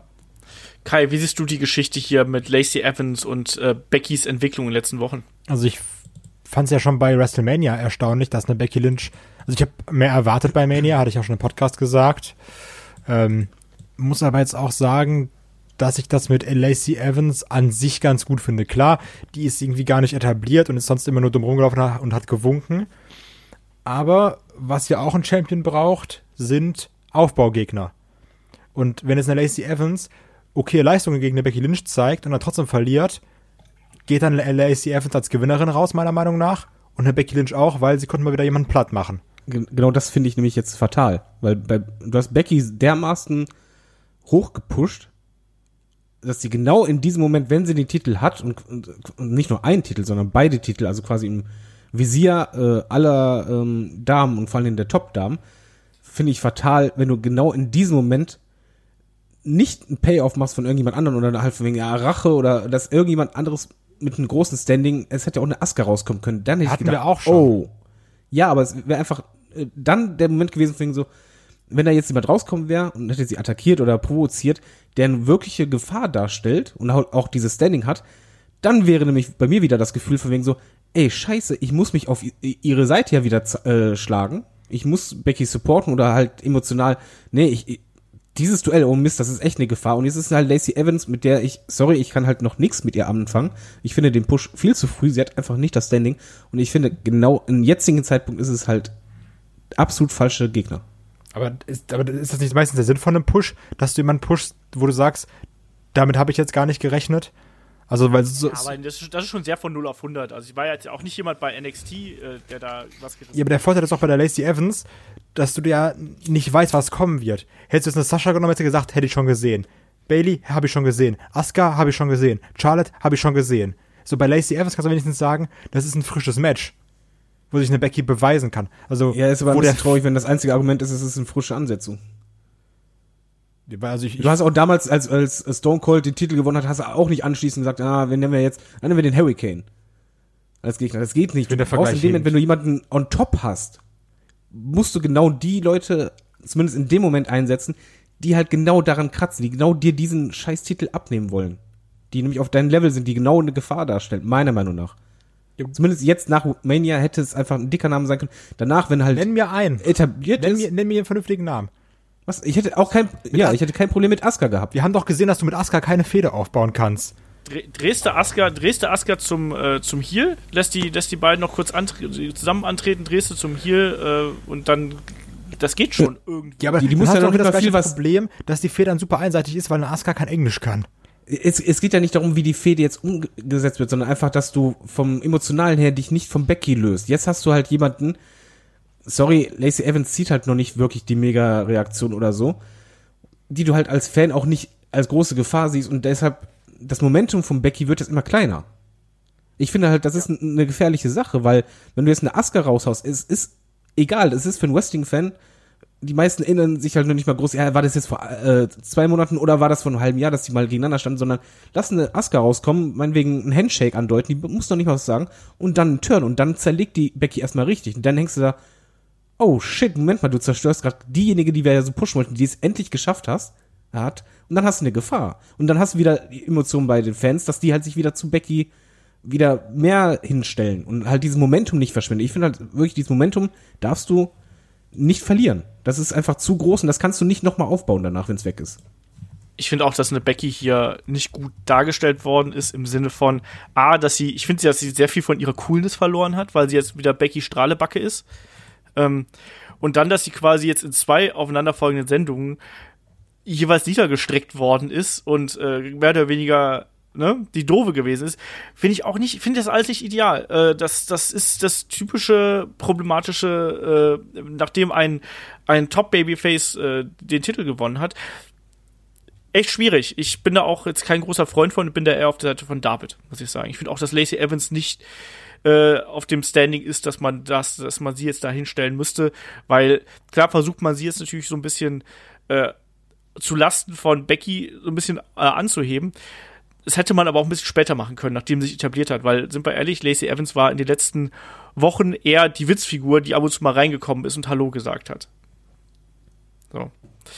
Naja, schauen wir mal, wie sich das entwickelt. Ähm, wir haben noch äh, ein bisschen Tag-Team-Geschichte, die wir hier abfrühstücken müssen. Wir haben einmal das Match, was wir uns schon bei WrestleMania erhofft hatten. Wir hatten jetzt plötzlich in einem ich sag's jetzt mal ganz knallhart, einem Wegwerfmatch, äh, die Usos gegen die Hardys und die Titelwechsel und äh, ja, dann die Herausforderung der äh, der Raw Champions an äh, die SmackDown Champions. Das heißt, jetzt kriegen wir nächste Woche wahrscheinlich ein Champions vs. Champions Match und dann auch wieder nur ein WWE Tag Team Championship Team. So, gar nicht so einfach auszusprechen. Habe ich was verpasst? Wann gab's denn die Herausforderung? Die gab's per Twitter. Ja gut, dann ist es groß. So, so wie man es halt groß aufzieht, weißt ja, du? ja gut, nee, okay, klar, also. Ähm, bin auch dafür, dass wir nächstes Jahr die WrestleMania-Fehde einfach mit Undertaker über Twitter aufziehen. Sondern schreibe so, ey, Undertaker, krass alter Sack. Undertaker sagt, pass mal auf, Fehde steht. Ja, ich find's halt schade, dass du halt so einen Moment bei WrestleMania, wenn du überlegst, so, ja, wow, hier sind die Hardys Champions. Was haben die noch bei WrestleMania gemacht? Ah ja, die haben ja 18 Minuten lang ihren Theme-Song spielen lassen und äh, standen sonst nur in der Ecke, als das Match losging. Aber ich fand's halt geil, dann hast du wenigstens auch einen coolen Moment bei SmackDown. Also natürlich ist es blöd, du kannst immer sagen, bei Mania wäre es besser gewesen, sehe ich auch so. Aber auf der anderen Seite hast du wenigstens auch so, ach guck mal, SmackDown war ja auch ganz cool. Ja, aber dann packt die Hardys halt nicht in, äh, in so ein komisches, sinnloses Match bei WrestleMania, sondern dann mach lieber ein Segment, wo die Usos die Backstage kaputt hauen und die deshalb WrestleMania verpassen, wie sie das Match nicht kriegen. Ja, aber die Usos sind ja Ehrenmänner, die greifen die nicht Backstage an. Ja, aber du, du weißt, ich meine, irgendwas muss dann passieren. Das kannst du nicht so bucken, dass du am Vortag, beziehungsweise ein paar Tage vorher, die in ein Match reinballerst, wo die halt noch nicht mal irgendwie im Spotlight waren. Du kannst ja twittern. kannst du sagen, ey Leute, morgen habt ihr Bock? Fragezeichen. Ja, Hashtag. Einfach, einfach Aubergine schicken und Fragezeichen. Nur um mal äh, den, den, den Twitter-Verlauf hier mal zu, äh, aufzubauen. Zack Ryder schreibt, Major Brothers vs. Hardy Boys, Fragezeichen, Hashtag SmackDown Live, Hashtag Tag Team Titles. Und daraufhin antwortet Matt Hardy, Winners take all in Montreal, got a hell, hell of a ring to it, we're down, Hashtag Raw, Hashtag SmackDown Live. Das wurde bestimmt dreieinhalb Milliarden Mal geteilt, ne? Das äh, habe ich hier leider gerade nicht, aber das war der offizielle, äh, es wurde, nee, wird nicht angezeigt. 139 people are talking about this. weißt du, das, das ist richtig Main Event. Ja, aber das ist, das Dann, ist ja wenn, wenn, die, aktuell, ne? Also das ist ja, wie viele Leute gerade darüber reden. Also komm. Wir mal gucken, wie viele Leute und wenn das Match kommt, dann alle überrascht so, hä, wir wussten gar nicht, wieso haben die jetzt ein Match? 139, Ah. 139 Leute mögen das. Ähm, ja, ich finde den Aufbau auch ein bisschen komisch. Ich, ich hätte lieber das große Match zwischen den beiden gesehen bei WrestleMania, habe ich auch schon gesagt. Aber es passt doch ein bisschen zu den Titeln, oder? Also wertlos wie der War-Titel ist. Na, ganz im Ernst, ich find, frag mich, warum man das mit Ryder und Hawkins gemacht hat. Das, da komme ich auch nicht drüber. Das ist alles gerade furchtbar. Auch da gerne, gerne äh, ein Titel, weil ich glaube, wir haben genug patente äh, Tag-Teams da, um, um einen Titel auszufechten. Für zwei Teams, äh, für zwei Titel ist es einfach zu wenig, genauso wie bei den Damen und bei den Damen-Tag-Teams. Äh, ich glaube, das würde dem Titel gut tun, da äh, ein bisschen mehr Wettbewerb äh, zu kreieren, wenn man das überhaupt will. Ich glaube halt, dass ich, ich weiß ja nicht genau, was da die Pläne für, äh, für die Tag Team Titles sind, ob man da den Weg gehen möchte. Wow, es hat halt einmal ganz kurz, es hat wirklich nur 120 Retweets und unter 1000 äh, Faves. Ja, okay. Läuft. Leute, so, so macht man Social. Media, ne? Das ist virales Marketing. Ja, Ja, wirklich. Vielleicht nächstes Mal doch lieber Dickpick. es hat garantiert mehr Retweets. Frag mal Matt Riddle. genau. Ähm, wir haben noch andere Tag Team Geschichten. Wir haben natürlich die Iconics, die neue äh, Damen Tag Team Champions bei WrestleMania geworden sind und äh, Paige, die sich ja ein äh, ja, die sich ein Match der beiden äh, angeschaut hat und dann gesagt hat, nächste Woche äh, bringt sie ein eigenes Tag Team. Was kriegen wir da? Glaubt ihr, wir kriegen die Sky Pirates? Glaubt ihr, wir kriegen Natalia und Beth Phoenix oder wir kriegen Geil. irgendwas ganz anderes? Warum hat eigentlich ähm, Paige dann so, so gesagt zu einem Bag? Glaubt ihr, Paige tritt irgendwann wieder in den Ring? Nein, oder? Es war einfach nur so, weil, sie, weil das ihr Catchphrase ist, oder? Ja, ich, weil ich, ich habe, es hieß ja auch mal, dass sie eventuell wieder in den Ring steigen können würde, täte und so, dass, dass sie angeblich etwas fitter sein oder dass, dass da die Ergebnisse wieder besser sein sollen. Ich weiß es nicht. Ich, ich wüsste aber auch gerade nicht, welches Tag-Team sie da mitbringen könnte und vielleicht managen sollte. Ich meine, Sky Pirates wäre halt so naheliegend irgendwo, kann ich mir aber irgendwie frech, schlecht vorstellen, muss ich sagen. David, wie siehst du die Geschichte? Äh, eigentlich ist es mir relativ egal. Von meinem Fanherz her würde ich einfach sagen, äh, Page macht ein Comeback, es darf halt wieder kämpfen zur Überraschung und bringt direkt noch AJ Lee mit. Na klar, einmal im Fantasy-Booking. Ähm, ja, das sind, das sind übrigens die meisten Kommentare unter dem Video bei WWE. Es sind da wirklich so von wegen so AJ Lee. Irgendwie tippt jeder, wenn man an Page denkt und, und taggt ihm AJ Lee. Ich glaube, da, da ist einfach irgendwas verbunden. Naja, ich, ich würde, wie gesagt, das ist nicht mit Verstand, das ist einfach nur jetzt Fanherz, Fanbooking. Mit der Hose. Ich, ich, ich weiß es halt wirklich nicht. Vor allen Dingen ist halt der Tag Team Frauen Champion Titel, der ist halt ja wieder Superblow, ne, irrelevant. Genau das. Ich bin für Ah, die Nasty ja. Boys. Nasty Boys waren auch Tag Team Champions. Ja, deswegen ja. Nee, naja, Jax am besten noch mit äh, Sullivan zusammen. Gibt's dann mixed alles. Ja. Ja, ist alles ein bisschen merkwürdig. Ähm, was sind jetzt eure Hoffnungen hier für, für die nächsten Wochen? Wir haben ja noch so ein paar Kleinigkeiten gehabt, die einfach so ein bisschen da gewesen sind, um den Shake-Up anzuheizen. Wir hatten noch äh, einen Samoa Joe, äh, der hier sich mit Braun Strowman ein bisschen gerauft hat. Wir hatten Randy Orton und Kevin Owens, die nochmal ihre Finisher zeigen wollten. Ich glaube, das war einfach nur alles äh, so ein bisschen, ja, Attention-Grabbing. Also so ein bisschen Wie geil so ja. War bitte die Aktion von Randy Orton, als er die äh, Arena verlassen hat? Super. So nach dem Motto, ah, scheiße, ah, ich kann nichts sehen, das Licht blendet mich so. Randy Orton ist, also, das kann sich auch nur ein Randy Orton erlauben, oder? das ist wirklich ein so geiler Typ, wenn er Bock hat. Ich finde es schon sehr witzig. Der ist aber momentan gut drauf, da merkst du, dass er gerade Bock hat. Ja, das merkst du auf jeden Fall. Aber wie ist denn jetzt euer, eure, euer Gefühl für die nächste Woche? Was, was sind da eure Erwartungen? Also, die Sache mit Braun Strowman hat mich sogar jetzt ganz, ganz kurz gedacht, ich glaube, das war sogar aus dieser Woche jetzt die Aktion, die mich am meisten auf den Shake-Up gehypt hat. Weil ich fand diese Begegnung von Strowman und Joe im Ring ziemlich geil, muss ich sagen. Und das wäre auch ein Match, auf das ich wirklich Bock hätte. So, und dann, wenn ich dachte, ach man, wenn so ein Strowman mal zu SmackDown kommt, würde ich nehmen. Weil das ist natürlich, ist jetzt irgendwie auch extrem abgekühlt, aber der hat sich jetzt ja auch körperlich nochmal viel krasser gemacht und ist ja auch trotzdem irgendwie ein großer Name, kann man ja nicht anders sagen. Ähm, das war so eine Sache, die mir gezeigt hat, ach, nächste Woche, da können schon, glaube ich, ganz geile Sachen passieren. Ich habe ehrlich gesagt, also sonst, ich liebe Shake-Up, beziehungsweise früher halt die Draft, einer meiner Lieblingsmomente. Ich habe wenig Erwartungen. Ich weiß auch momentan, ich glaube, vielleicht liegt es auch daran, ich habe keine Ahnung, was WWE fort oder ob da überhaupt ein längerfristiger Plan ist. Es ist halt jetzt alles so viele Sachen angeteasert, gerade halt die Sache mit der Titelvereinigung, das ist halt wirklich interessant für mich.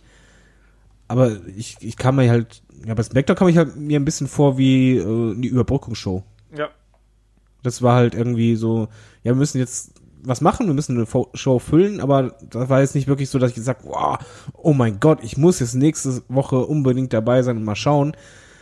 Ich gebe aber auch zu, das hat ein bisschen was mit meiner Resignation am WrestleMania-Wochenende, glaube ich, auch zu tun. Also ja, ich bin halt der, kein Hater, aber ich bin jetzt der grummelige alte Mann, Der einfach, äh, ja, Westman hat mir einfach gezeigt, wie aufgebläht der Kader ist und wie uninspiriert das Booking ist momentan von den Booking-Team. Das ist, glaube ich, einfach mein Problem, dass ich die ganze Zeit einfach nur das Gefühl habe, mir ist egal, ob Shake-Up oder wer jetzt in welchem Roster ist, sondern ich möchte jetzt endlich mal wieder vernünftige Stories haben. Wir hatten Ja, Kofi. ich wollte gerade sagen, aber wie, wie geht's mit den, mit den Champions weiter? Also gerade mit, mit Kofi und Seth Rollins. Ich habe das Gefühl, die hängen gerade, obwohl sie jetzt gerade eigentlich so einen, einen großen Moment hatten, die hängen schon wieder so ein bisschen gefühlt in der Luft, Kai.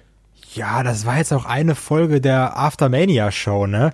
Also, da wird jetzt ja nicht direkt sagen, so, bums, jetzt kommt die und die Fehde, sondern, ähm, also so Raw Aftermania, das ist, also nach WWE ist das eh ein Selbstläufer, da kommt nächste Woche der Shake-Up, so, und dann wird's in Richtung äh, Money in the Bank gehen, dann werden Fäden aufgebaut, so. Ich finde, man kann jetzt auch nicht sagen, ich muss jetzt, zack, direkt, jetzt geht's weiter. Also, weißt du, jetzt sozusagen in der Luft zu hängen, ich finde, das ist eine bisschen übertriebene Kritik. Aber genau das war immer das, was äh, eigentlich WWE nach WrestleMania gut machte. Was auch für mich eigentlich wichtig war. Ich weiß halt noch, wie halt, halt Brock Lesnar debütiert war und dann John Cena da war. Eben dieser Moment von wegen, okay, jetzt hast du einen neuen Gegner. Jetzt, jetzt geht quasi die nächste Season los. Und äh, das Problem von Kofi und äh, Warnes ist halt für mich, ich weiß es halt nicht, wer jetzt der nächste Gegner ist. Okay, ich habe halt gelesen, Deswegen sollst du halt nächste bei- Woche einschalten. ja, Moment.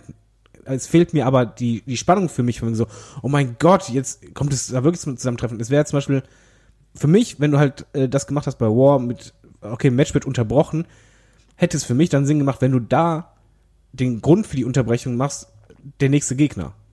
Dass der halt sagt von mir so, nee, ey, hör mal, ich will den Titel haben. Oder ich nehme ihn dir ab oder sonst irgendwas, dass halt da wirklich jemand Dickes dann auftaucht und, und sonst was ja, ich, ich sehe es halt gerade ein bisschen wie, wie Olaf das halt bei dir ist. Das Problem haben, jetzt haben sie den Titel, der, der große Pop ist halt da gewesen. Und, aber dieses, ja, was jetzt? Und ich finde halt schon, dass selbst wenn es nur eine Ausgabe ist, du eigentlich genau in diesem Moment äh, die neue Season mit dem Knall startest, von wegen, ich bin dein neuer Gegner. Und das fehlte mir. Ja. Mir auch. Deswegen. Ich fand das alles sehr nett, aber nett ist halt auch der kleine Bruder von jemand anderem. Ähm, deswegen, ich bin auch mal gespannt, ob das jetzt wirklich nochmal äh, noch so ein bisschen Wendung in die ganze Geschichte reinbringt. Ich meine, genug Leute sind da, genug Talents sind da. Äh, da wird ja wohl auch dann quer durch alle Roster gedraftet werden und geshaked, geschuckt werden. Ich rechne inzwischen damit, übrigens, das war Sanity, bei äh, NXT UK sehen und dadurch äh, jemanden wie ein Big Damo und einen äh, Alexander Wolf dann auch häufiger mal bei der WXW wiedersehen. Also was, das kann ich mir halt alles vorstellen. Ich hoffe, dass, äh, dass der, dass der Shake-Up da ein bisschen nicht nur Bewegung reinbringt, sondern auch einfach ein bisschen Kontur in das gesamte Produkt reinbringt wieder. Das ist so ein bisschen was, das fehlt. Ja, auf jeden Fall werden wir mal sehen, wie das dann äh, jetzt dann nächste Woche weitergeht. Aber ich glaube auch, wir können dann hier den, den Deckel äh, auf unser Hauptthema drauf machen. Es sei denn, einer von euch beiden will noch was sagen und schreit jetzt ganz laut, äh, ich sofort jetzt hier. Ich sofort jetzt hier. Ich auch. Ich war Erster. Ähm, AJ ist ja auch nicht mehr lange da, ne? Also, also jetzt so, aber generell vom Alter jetzt gesehen, ne? So sagen wir jetzt vielleicht noch, keine Ahnung, zwei, drei Jahre. Wird es nicht mal Zeit, dass wir jetzt irgendwann mal eine vernünftige Reunion von Finn Balor, dem Club und AJ bekommen? Der Club Also, geht zu das- New Japan. Das wäre doch. Oh Mann. Das Ja, wäre doch wasted sagen. potential, das nicht zu machen. Ich, ich glaube nicht mal, dass das mit, mit dem Club vor der WWE-Crowd so groß wäre. Kann auch sein, dass ein AJ alleine größer ist, meinst du? Äh, ja. Ich, ich glaube nämlich, dass das mit, mit der Club, das ist so ganz nett für die Smart Marks, aber ich glaube halt schon, dass bei WWE das Publikum halt einfach aus sehr vielen Marks besteht und ich glaube, dass die nicht da unbedingt jetzt so, oh mein Gott, weil die halt nicht New Japan verfolgt haben und Co. Aber halt, sind die wissen vielleicht, dass, da gibt es das mal, aber ich glaube nicht, dass die Verbindung da ist. Was ich noch sagen wollte, ich finde es furchtbar, dass es anscheinend jetzt demnächst eine Fehde zwischen Roman Reigns und Baron Corbin gibt. Also ich finde es wirklich furchtbar. Das ist einfach so richtig, boah, ich weiß schon, wie die ablaufen wird. Und nee, das wird bei mir nicht funktionieren. Ich weiß, Baron Corbin sollte jetzt der Boomer sein wegen Angle. Nur, dass die Rache Ich soll das-. Hallo? Ja, genau das ist halt mein Problem, dass ich jetzt nach Roman Reigns Comeback wieder das Gefühl habe, man macht wieder genau dasselbe. Wir geben euch vor, wie ihr zu reagieren habt und wir machen das so und so und ihr, ihr sollt dann gefälligst an Baron Corbin ausbuhen und Reigns feiern. Aber Baron Corbin ist halt ein egal. Also wird man noch nicht mal buhen und das ist dann halt so irrelevant, Fehde. Entschuldigung, wollte ich mal sagen. Ja, also der Club äh, hat ja den Vertrag, das Vertragsangebot abgelehnt und äh, es wird ja gemunkelt, wo sie hingehen könnten. New Japan wäre eine Variante, All Elite wäre die andere Variante. Aber ich glaube nicht, dass wir diese Reunion nochmal sehen werden. Aber so, äh, egal wie. Also ich hoffe einfach, dass sich da ein bisschen was tut. Baron Corbin gegen Roman Reigns fände ich furchtbar. David? Äh, eine Frage habe ich noch und zwar AEW hat ja jetzt anscheinend TV-Deal. Yes. Äh, wo wird man die dann sehen oder was erwartet ihr davon? Das ist noch nicht bekannt, wo man ihn sehen will, wo man sie sehen wird. Das heißt nur, Und dass mit sie, wem haben sie den Deal? Äh, mit Warner.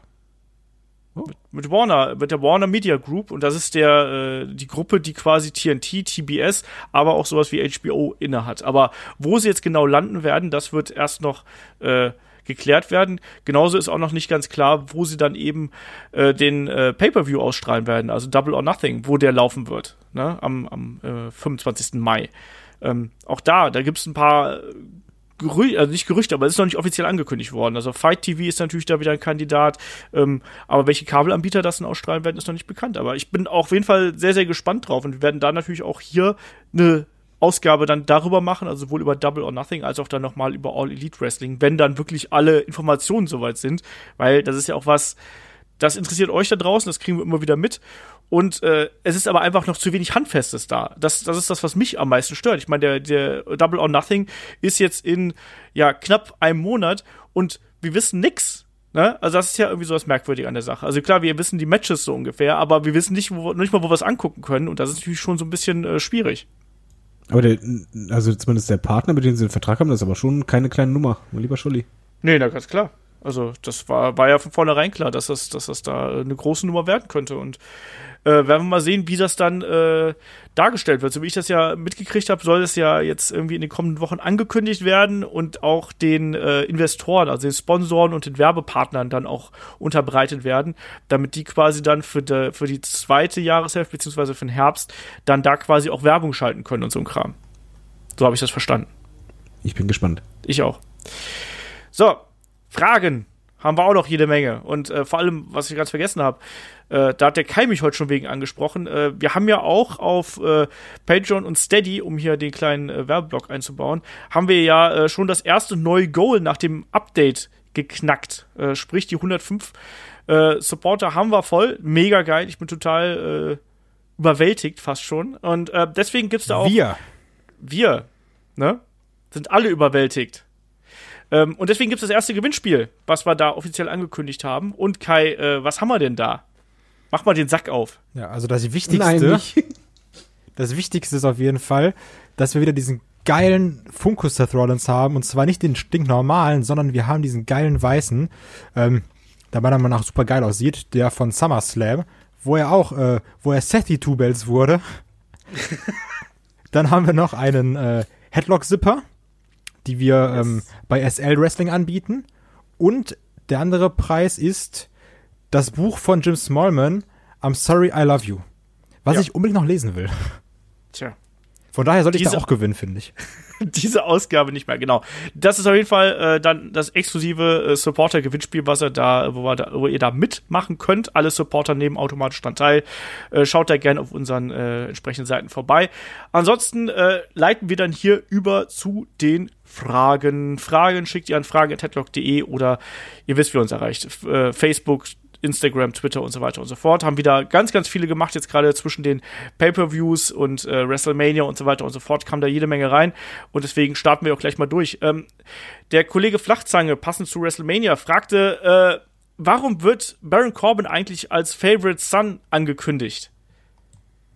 David frage ich besser nicht. Kai. Ich habe aber gerade ein riesiges Fragezeichen über dem Kopf.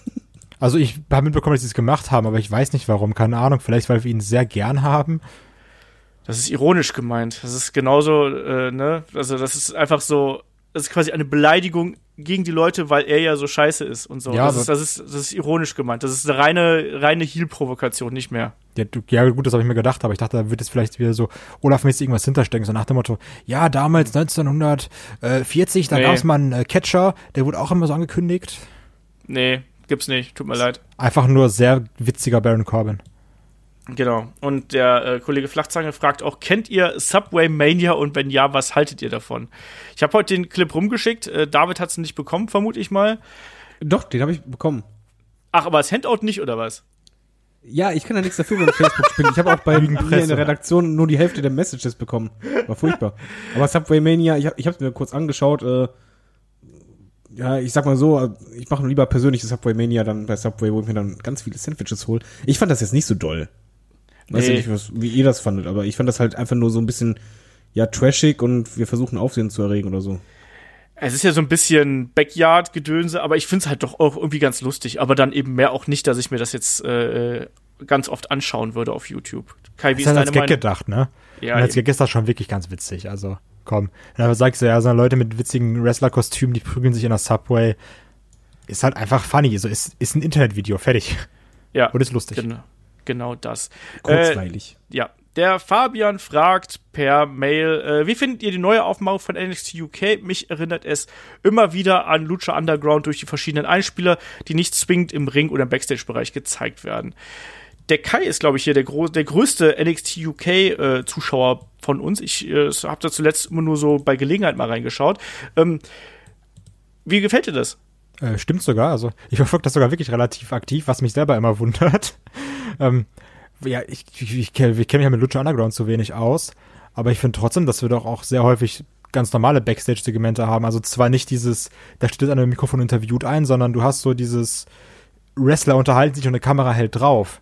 Das Ja. finde ich an der Aufmachung ganz geil. Ich glaube, das meint er. Und, ähm, das, das hast du da auch nochmal anders als bei Raw, wo das so wirklich. Also bei Raw wirkt's immer, ach, guck mal, wer da gerade steht. Hallo. Und äh, bei NXT UK ist es wirklich, da sind gerade zwei, so eine versteckte Kamera filmt mit. Das finde ich eigentlich ganz geil. Das hatte man ja auch damals, als Walter eines der ersten Male da war, wo sich dann äh, Marcel Bartel und Eichner unterhalten haben. Mhm, genau. kam so ein Walter dazu und du warst so, ach Mann, ich, jetzt, jetzt kann ich gerade so ein bisschen Mäuschen spielen backstage. Also, was das angeht, äh, das finde ich wirklich sehr cool gemacht. Und generell mag Was- ich die ganze Aufmachung von NXT UK. Nochmal besonders hier die äh, Locations loben. Mir ist gerade eingefallen, was ist eigentlich aus diesen ganzen Snapchat-Einblendungen und so geworden, die wir damals mal gehabt haben? Wisst Snapchat ist tot. Nee, nee, aber wisst ihr das noch in den, in den Einspielern, wo Ja. dann irgendwie bestimmte Ach, Wörter so oh. ganz groß und so. Das war scheiße. Wisst ihr noch das mit den Usus, wo immer diese Bars runterkamen? Ja, Das war genau. kacke. Ach, war das schön. Ähm, der Michael fragt, sollte man Asuka, Kairi Sane und Io Shirai zu einem Stable zusammenschließen und wäre Shinsuke Nakamura in einem frauendominierten Stable auch gut aufgehoben oder würde es ihm eher schaden? So, David. Ich fände ein Stable nicht schlecht.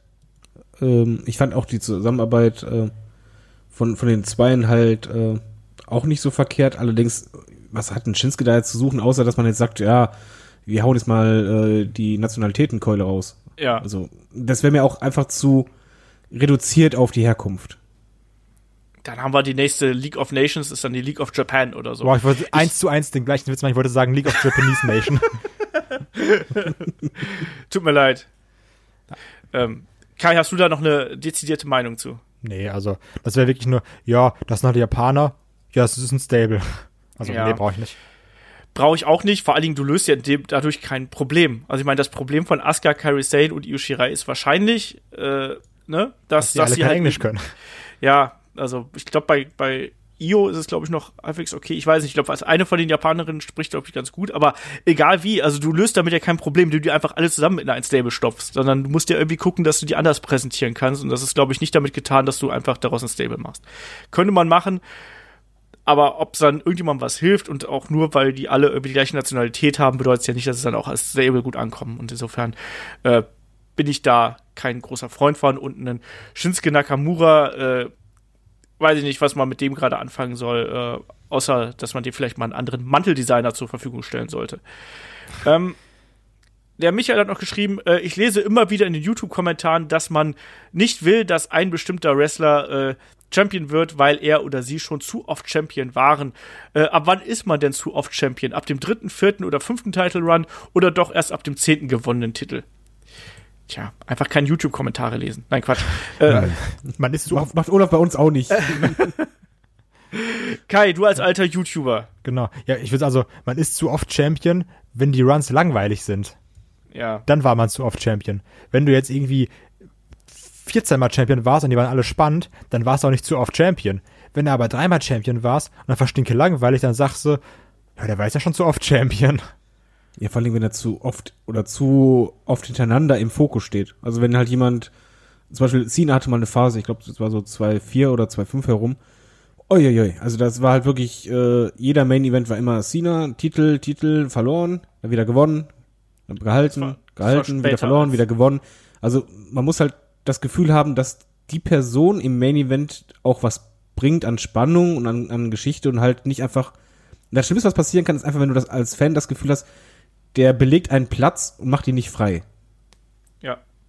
Und ich glaube, das ist auch genau das, was äh, Fans damit ausdrücken wollen, wenn sie sagen, der ist einfach zu oft Champion gewesen. Auch diese schnelle, äh, ja, wie soll man sagen, diese schnellen Ping-Pong, äh, Heiße Kartoffel. Genau, ne, was wir da schon mal gehabt haben.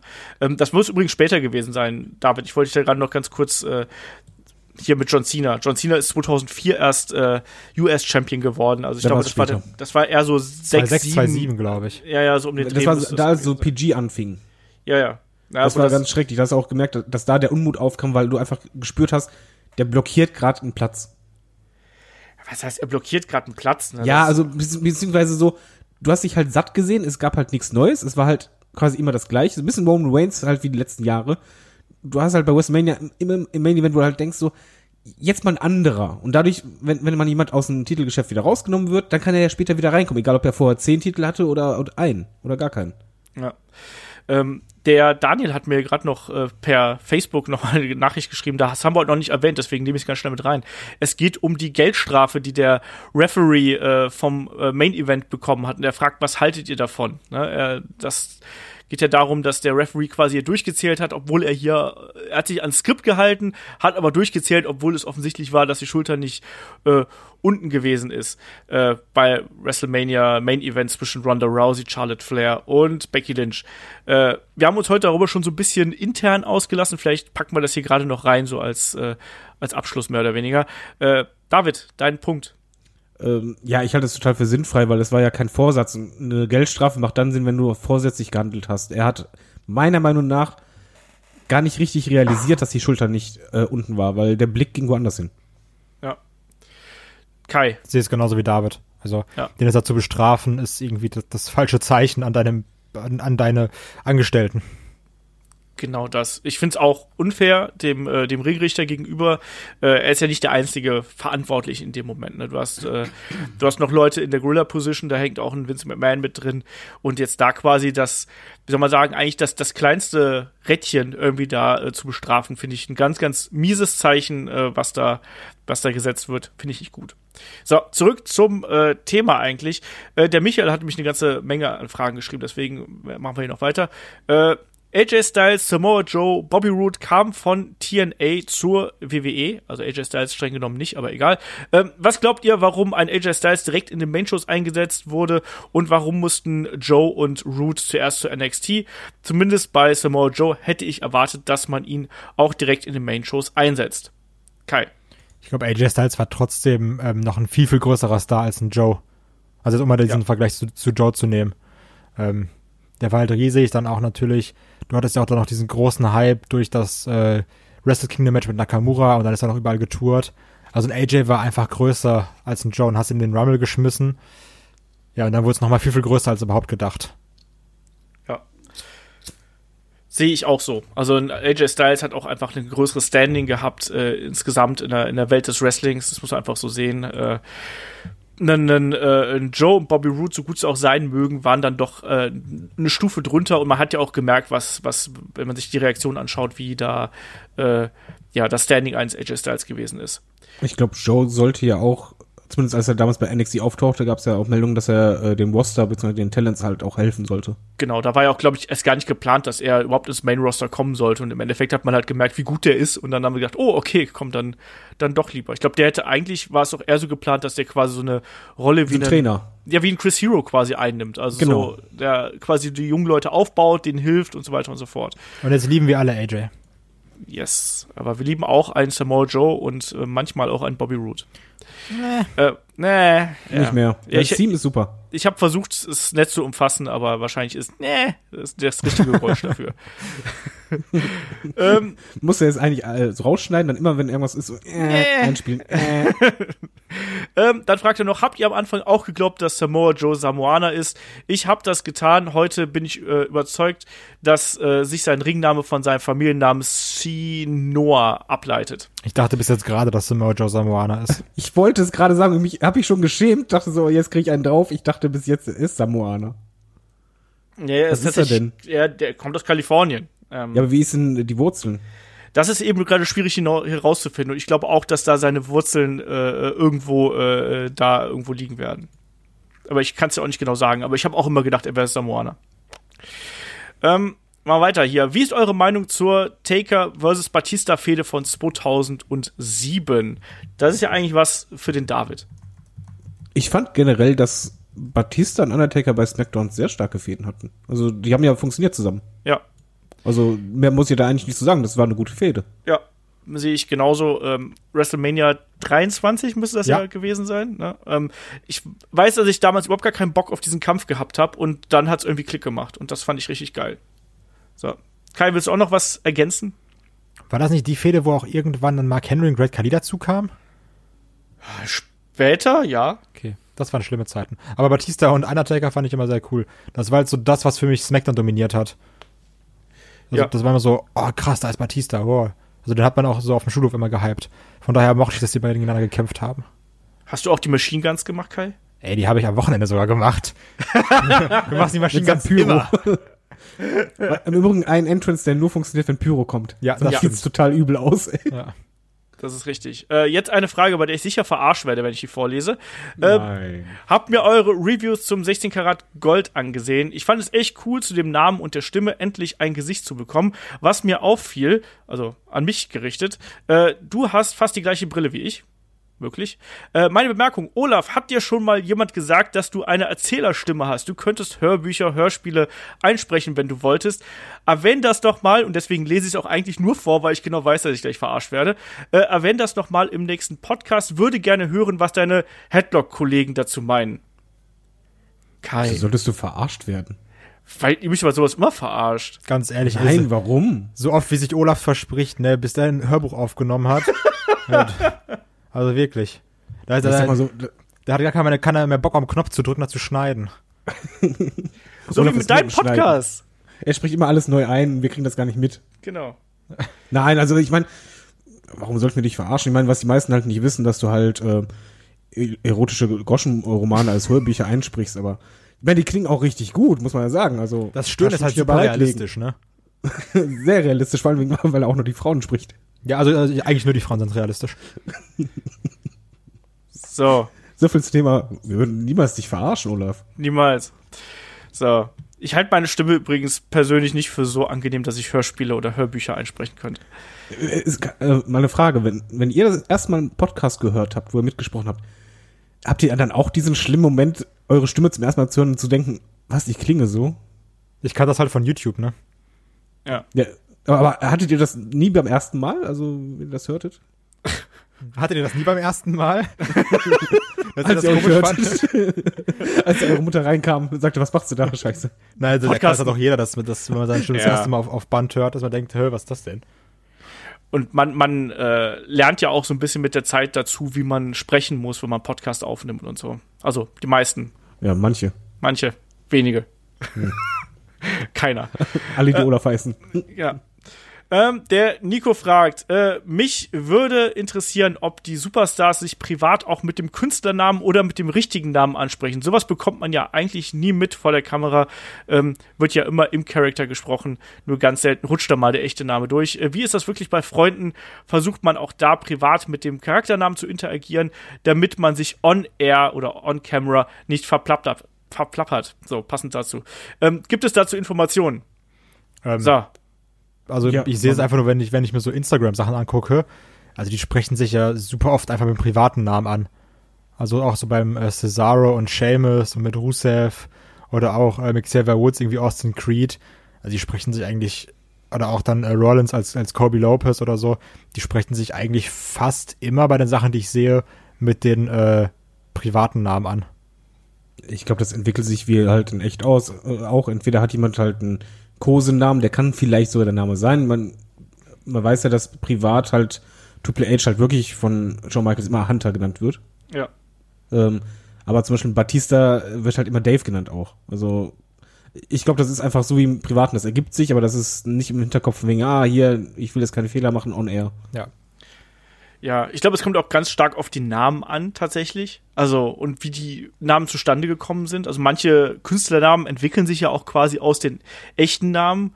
Ähm, und entsprechend glaube ich, da das, das ist mal, das ist mal so, mal so. Also was ich bis jetzt bei, bei äh, Wrestlern kennengelernt habe, ist, ist, sind, sind beide Varianten. Äh, dass da sowohl der normale Name äh, benutzt wird, als auch der Künstlername. Seamus nennt doch? Cesaro immer Big Tony. Ist das so? Ja, super witzig. Na gut. Ähm, der Frank fragt per Mail, ähm, hat Walter die gleiche Musik wie Marcel Bartel? Ich glaube ja, oder Kai? Ich glaube nicht. Also Nicht? ich bin mir gerade, es kann sein, dass sie es wieder zurückgeändert haben, aber der, ich glaube, Junior, also Marcel Bartel kam am Anfang einmal mit Ringkampf rein, dann irgendwann nicht mehr. Und dann, ich weiß jetzt Ja, gar nicht mehr, wie es bei European Union ist, also. Die haben eine andere. Die Ja. haben eine andere. Also, weil sie haben es auf jeden Fall bei, bei, bei Bartel mal gewechselt. Also auch irgendwie erst Ringkampf, dann nicht und dann, ich weiß nicht, ob sie es jetzt wieder doch machen, keine Ahnung. ich habe jetzt zuletzt kein Einzelmatch von Marcel Bartel ich hatte auch muss nicht. Bei. WW, war das nicht beim Tryout? Wann war das Tryout, Mann? Weiß ich doch nicht. Bin November oder so. Das war im November, das ist schon wieder ein halbes Jahr Ach her. ja, Mann. da sind schon Generationen. Nochmal, ich bin froh, wenn ich mich an letzte Woche noch erinnern kann.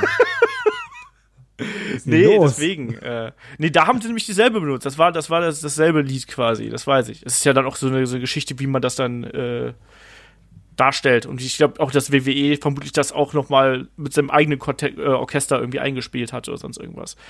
Der Frank fragt noch, äh, es wird ja davon gesprochen, dass die WWE das Feuerwerk aus Kostengründen bei den Weeklies einspart, nicht nur dort.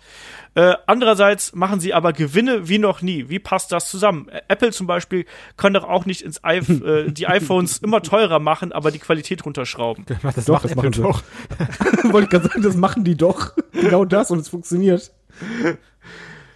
Nein, aber die Sache ist einfach, nur weil die WWE mehr Geld verdient, heißt ja nicht, ja gut, da muss ich jetzt auch wieder mehr Geld ausgeben, ne? Man muss ja auch im Hinterkopf behalten, WWE ist ein Aktienunternehmen und das ist halt das Blöde dabei, in Anführungszeichen, weil äh, Aktionäre, die wollen halt äh, nicht jedes Jahr denselben Gewinn, sondern die wollen jeden Tag, äh, jeden Tag, je- jedes Jahr eine Gewinnsteigerung. Also es muss immer mehr und immer mehr sein. Halt, dann musst du dafür sorgen, dass du irgendwo immer mehr und immer mehr Kosten sparst oder immer mehr oder immer mehr Umsatz machst. Und ähm, anscheinend ist es halt wirklich ein Kostenpunkt, der sich halt äh, nach einem Jahr läppert. Was ich mir gut vorstellen kann. Als Fan ist es halt ja scheiße. Ja. Das war, glaube ich, auch die richtige Erklärung. Das ist ja genauso wie mit Personalentlassungen und solche Geschichten. Wenn das ein Aktienunternehmen ist, wirken sich ja sogar äh, Entlassungen äh, positiv dann auf, auf den Gewinn aus und damit dann auf das, was dahinter rauskommt. So funktioniert die Wirtschaft. Ähm, in einem Preview-Podcast äh, spracht ihr davon, dass es keine fehde Storyline für das Match des Royal Rumble-Gewinners mit Brock Lesnar gibt, also Seth Rollins. Äh, braucht es das eigentlich, weil der Grund für das Match ist ja der Sieg im Royal Rumble. Somit erzählt sich ja äh, das alles wie von selbst, beziehungsweise man kann einfach warten, bis WrestleMania ist. Äh, Ja, also jetzt einfach nur eine Fehde beim Mania oder im Optimalfall das Main Event von Mania aufzubauen, mit ich habe gewonnen, habe einfach Bock, den Titel wegzunehmen, ist halt ein bisschen mau. Ja, also eigentlich machst du es ja auch so, dass du vor dem Rumble ja schon die Motivation von jemandem aufbaust. Derjenige gewinnt dann den Rumble. Und dann ähm, aufgrund dieser Motivation, von wegen jetzt habe ich halt den Schlüssel dazu, muss ja alles Gefahr aufgebaut werden. Und wenn du jemanden nicht aufbaust oder keine Fehde hast, dann er fehlt halt das Feuer. Und Du brauchst halt bei einem Match das Feuer, was man bei WrestleMania sehr gut gemerkt hat, bei den Matches, die nicht gut aufgebaut wurden. Ja. So ist es. Es braucht eine Motivation und eine Motivation hast du nicht allein dadurch, dass du dir quasi äh, das Titelmatch gesichert hast, sondern der eine will ja seinen Titel behalten, der andere will ihn äh, bekommen. Das muss, das, klar, ist, ist der Grundaufbau ist ja damit gemacht, aber dass das richtig spannend wird, das entsteht ja erst durch die Konfrontation und durch die Geschichten und ähm, durch die Animositäten der beiden. Ansonsten, weiß ich nicht, hast du zwei Jungs, die sich einen Gürtel hin und her schieben. Das ist auch total uninteressant. Du meinst so wie bei dem einen hört sich- Mania mit äh, Roman und äh, Lesnar, mit, wo die hier das Yes. hin und her gezogen haben, das war geil. Das war super. Diese Spannung, oh, es knisterte. So, ähm, machen wir weiter hier. Ein häufiges Thema ist ja, was passiert, wenn äh, Vince McMahon mal nicht mehr da ist. Was denkt ihr, würde passieren, wenn es stattdessen Triple H auch nicht mehr geben würde, zum Beispiel durch eine Scheidung? Ich glaube übrigens, dass Triple H eine Anti-Scheidungsklausel in seinem Vertrag hat. Das heißt, wenn er sich von Stephanie scheiden lässt, dass er nicht gleichzeitig aus dem äh, bei WWE rausgeschmissen wird. Aber ja, was würde es bedeuten, wenn ein Triple H nicht mehr bei WWE wäre, Kai? Boah, ist halt, also jetzt ganz böse würde ich sagen, so ja, dann geht das Ding den Bach runter. Aber im Endeffekt dreht sich das Rad immer weiter, oder? Das ist die Ja, Frage. Jeder also, ist ersetzbar. ich könnte mir, also so, ja, jeder ist ersetzbar, aber man fragt sich immer wie, ne? Das tut man aber am Anfang immer. Das ist genau wie beim Fußball, wenn du einen Trainer entlässt äh, oder einen Spieler, der total wichtig ist. Oh Gott, wie soll es danach weitergehen? Und es, Aber es das geht Rad halt dreht auch sich irgendwie weiter. immer weiter. Genau, man muss halt nur dann schauen, ob es halt dann besser oder schlechter laufen wird. Aber ich glaube, ich spreche jetzt mal einfach ohne Absprache und sage, keiner von uns glaubt, dass Triple H da jemals rausgeht. Nee, auf keinen Fall. Der hat ja nicht umsonst Stephanie geheiratet. Ich glaube sogar, dass sie glücklich sind. Also ich, ich kann es mir wirklich vorstellen. Ja, glaube ich. Also kann mir wirklich vorstellen. Ja, ja, ja. So, äh, wir haben noch eine, nee, zwei haben wir noch. Zwei. Mach mal ganz, ganz kurz hier. Wäre es jetzt nicht an der Zeit für einen John Cena Heel-Turn? Äh, damit rechnet keiner mehr. Man könnte es so wie damals die NWO-Gründung aufbauen. David, Heel-Turn von John Cena? Äh, Jetzt ist es zu spät. Ich habe es mir früher mal gewünscht, aber hat auch Cena jetzt nicht mehr nötig. Er ist im Grunde genommen ja auch weg vom Fenster, wenn man es halt genau nimmt. Äh, ich hätte aber noch mal gerne in One mit seinem alten Gimmick. Und zwar ein Kurz-One. Ich fand das so cool. Kai. Also das, was David sagt.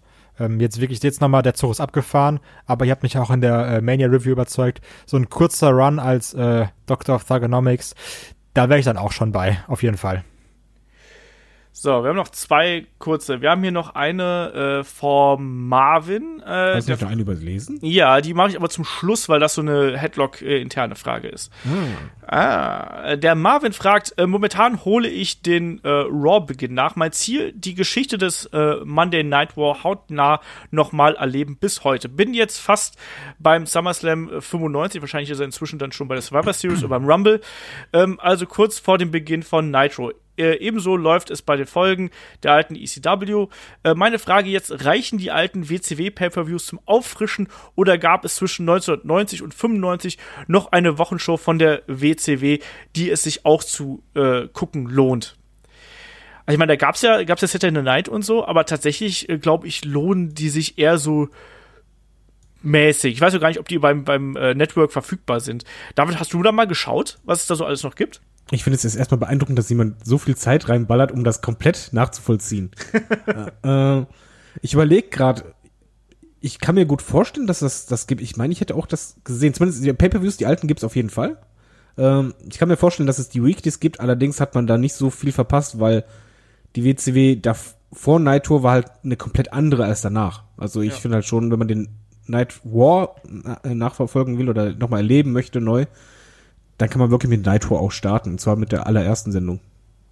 Ja, es gibt ja, es gibt halt dann noch Worldwide und solche Sachen, aber ich glaube, das muss man sich nicht unbedingt anschauen, weil das richtig spannend wird eigentlich erst mit, äh, mit Nitro und so. Und diese alten Sachen, die sind zwar ganz ulkig, aber würde ich mir dann auch nicht mehr anschauen. Also mit Robocop und so. Ja, das ist weit, weit vorher. das Ähm, war so schrecklich. ja, aber das ist also, das war auch nicht, weil, es war ja auch nicht, das war ja, was war denn das, Clash of Champions oder Great American Bash? Ich weiß es nicht mehr. Ähm, eine Frage haben wir noch, das war die, die Headlock-interne und da hat der Frank nämlich noch gefragt, wie nehmt ihr euren Podcast eigentlich auf? Seid ihr in einem Raum zusammen oder macht ihr das per Konferenz? Man merkt deutliche Unterschiede in der Sprachqualität der Sprecher. Das liegt natürlich nur daran, weil die anderen alle so murmeln. Weil wir keine Hörbuchsprecher sind. Genau, so wie ich. weil ihr Eigentlich keine- sitzen wir ja auch alle auf deinem Schoß und müssen die ganze Zeit rutschen. Das ist halt das Problem. Ja, das ist richtig. Nein, wir äh, machen das hier per Skype tatsächlich und jeder nimmt nochmal lokal auf.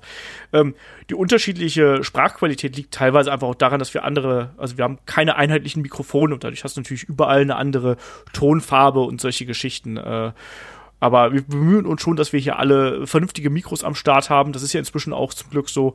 Ich glaube, wir haben drei Yeti Blue Mikrofone, wenn ich mich jetzt nicht komplett täusche. Kai, was hast du nochmal?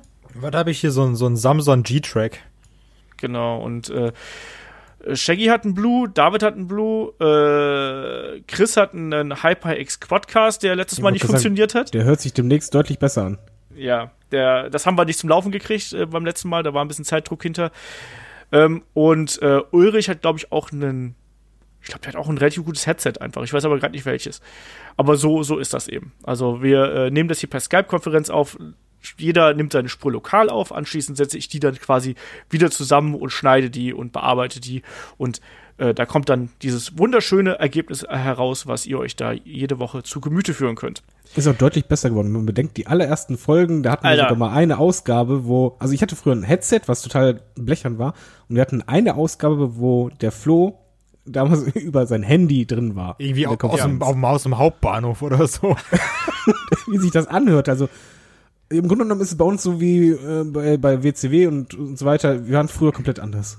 Und dann wurden wir im Ernst, aufgekauft. wir haben, wir haben ja auch früher, habe ich ja auch einfach die, die Folgen mit dem Skype-Recorder, so einer Gratis-Software aufgenommen und habe die dann notdürftig versucht zu schneiden und da ist halt nichts, das, da, das, das, da hast du allein schon durch Skype eben eine Qualitätsminderung mit drin, kannst nichts rausschneiden und solche Sachen. Also Und von welchem war schon kam die Audacity-Idee? Vom Kai natürlich. Natürlich, nur mit dem Kai kam Qualität in den Ja, er Podcast einfach ein schlauer Typ ist, dieser Kai. und wunderschön auch noch. Ja, Mann, meine Güte. Oh Gott, jetzt geht's hier los. Ey. Was ist denn hier los? Danke, Mama. Was ist Mania-Wochenende? Yes. So. Und damit äh, sind wir auch durch mit äh, dieser Ausgabe von Headlock, dem Pro Wrestling Podcast. Nächste Woche geht's dann hier weiter, da sprechen wir dann nochmal über das aktuelle Geschehen, dann reicht auch langsam. Äh, da geht's dann um äh, den Roster-Split und wir machen wieder einen Roster-Check, wenn es denn überhaupt noch Roster gibt. Mal sehen, was dabei rauskommt, egal wie. Wir sprechen über die aktuellen Geschichten, die sich da äh, aus den kommenden Tagen, aus den kommenden WWE-Wrestling-Tagen entwickeln. Ähm, Ansonsten schaut natürlich da gerne bei uns auf Patreon und auf Steady vorbei für noch mehr Kram. Kai und ich haben da ein wunderschönes Match of the Week aufgenommen, richtig? Oh ja, Flippy. Ganz viel Flippy-Shit, wie böse Zungen sagen würden. Und zwar hatten wir Will Ospreay gegen Ricochet vom Best of Super Juniors Tag 2 2017.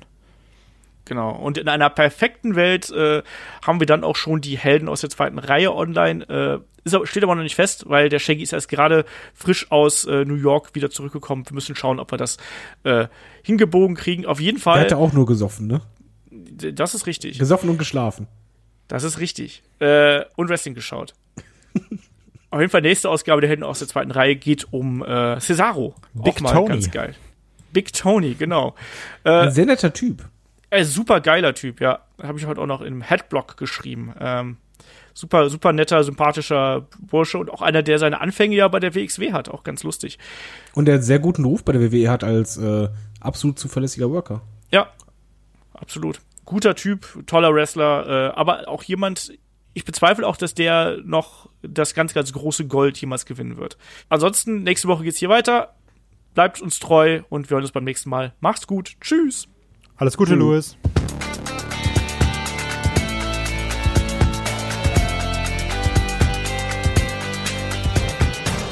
Headlock, der Pro Wrestling Podcast.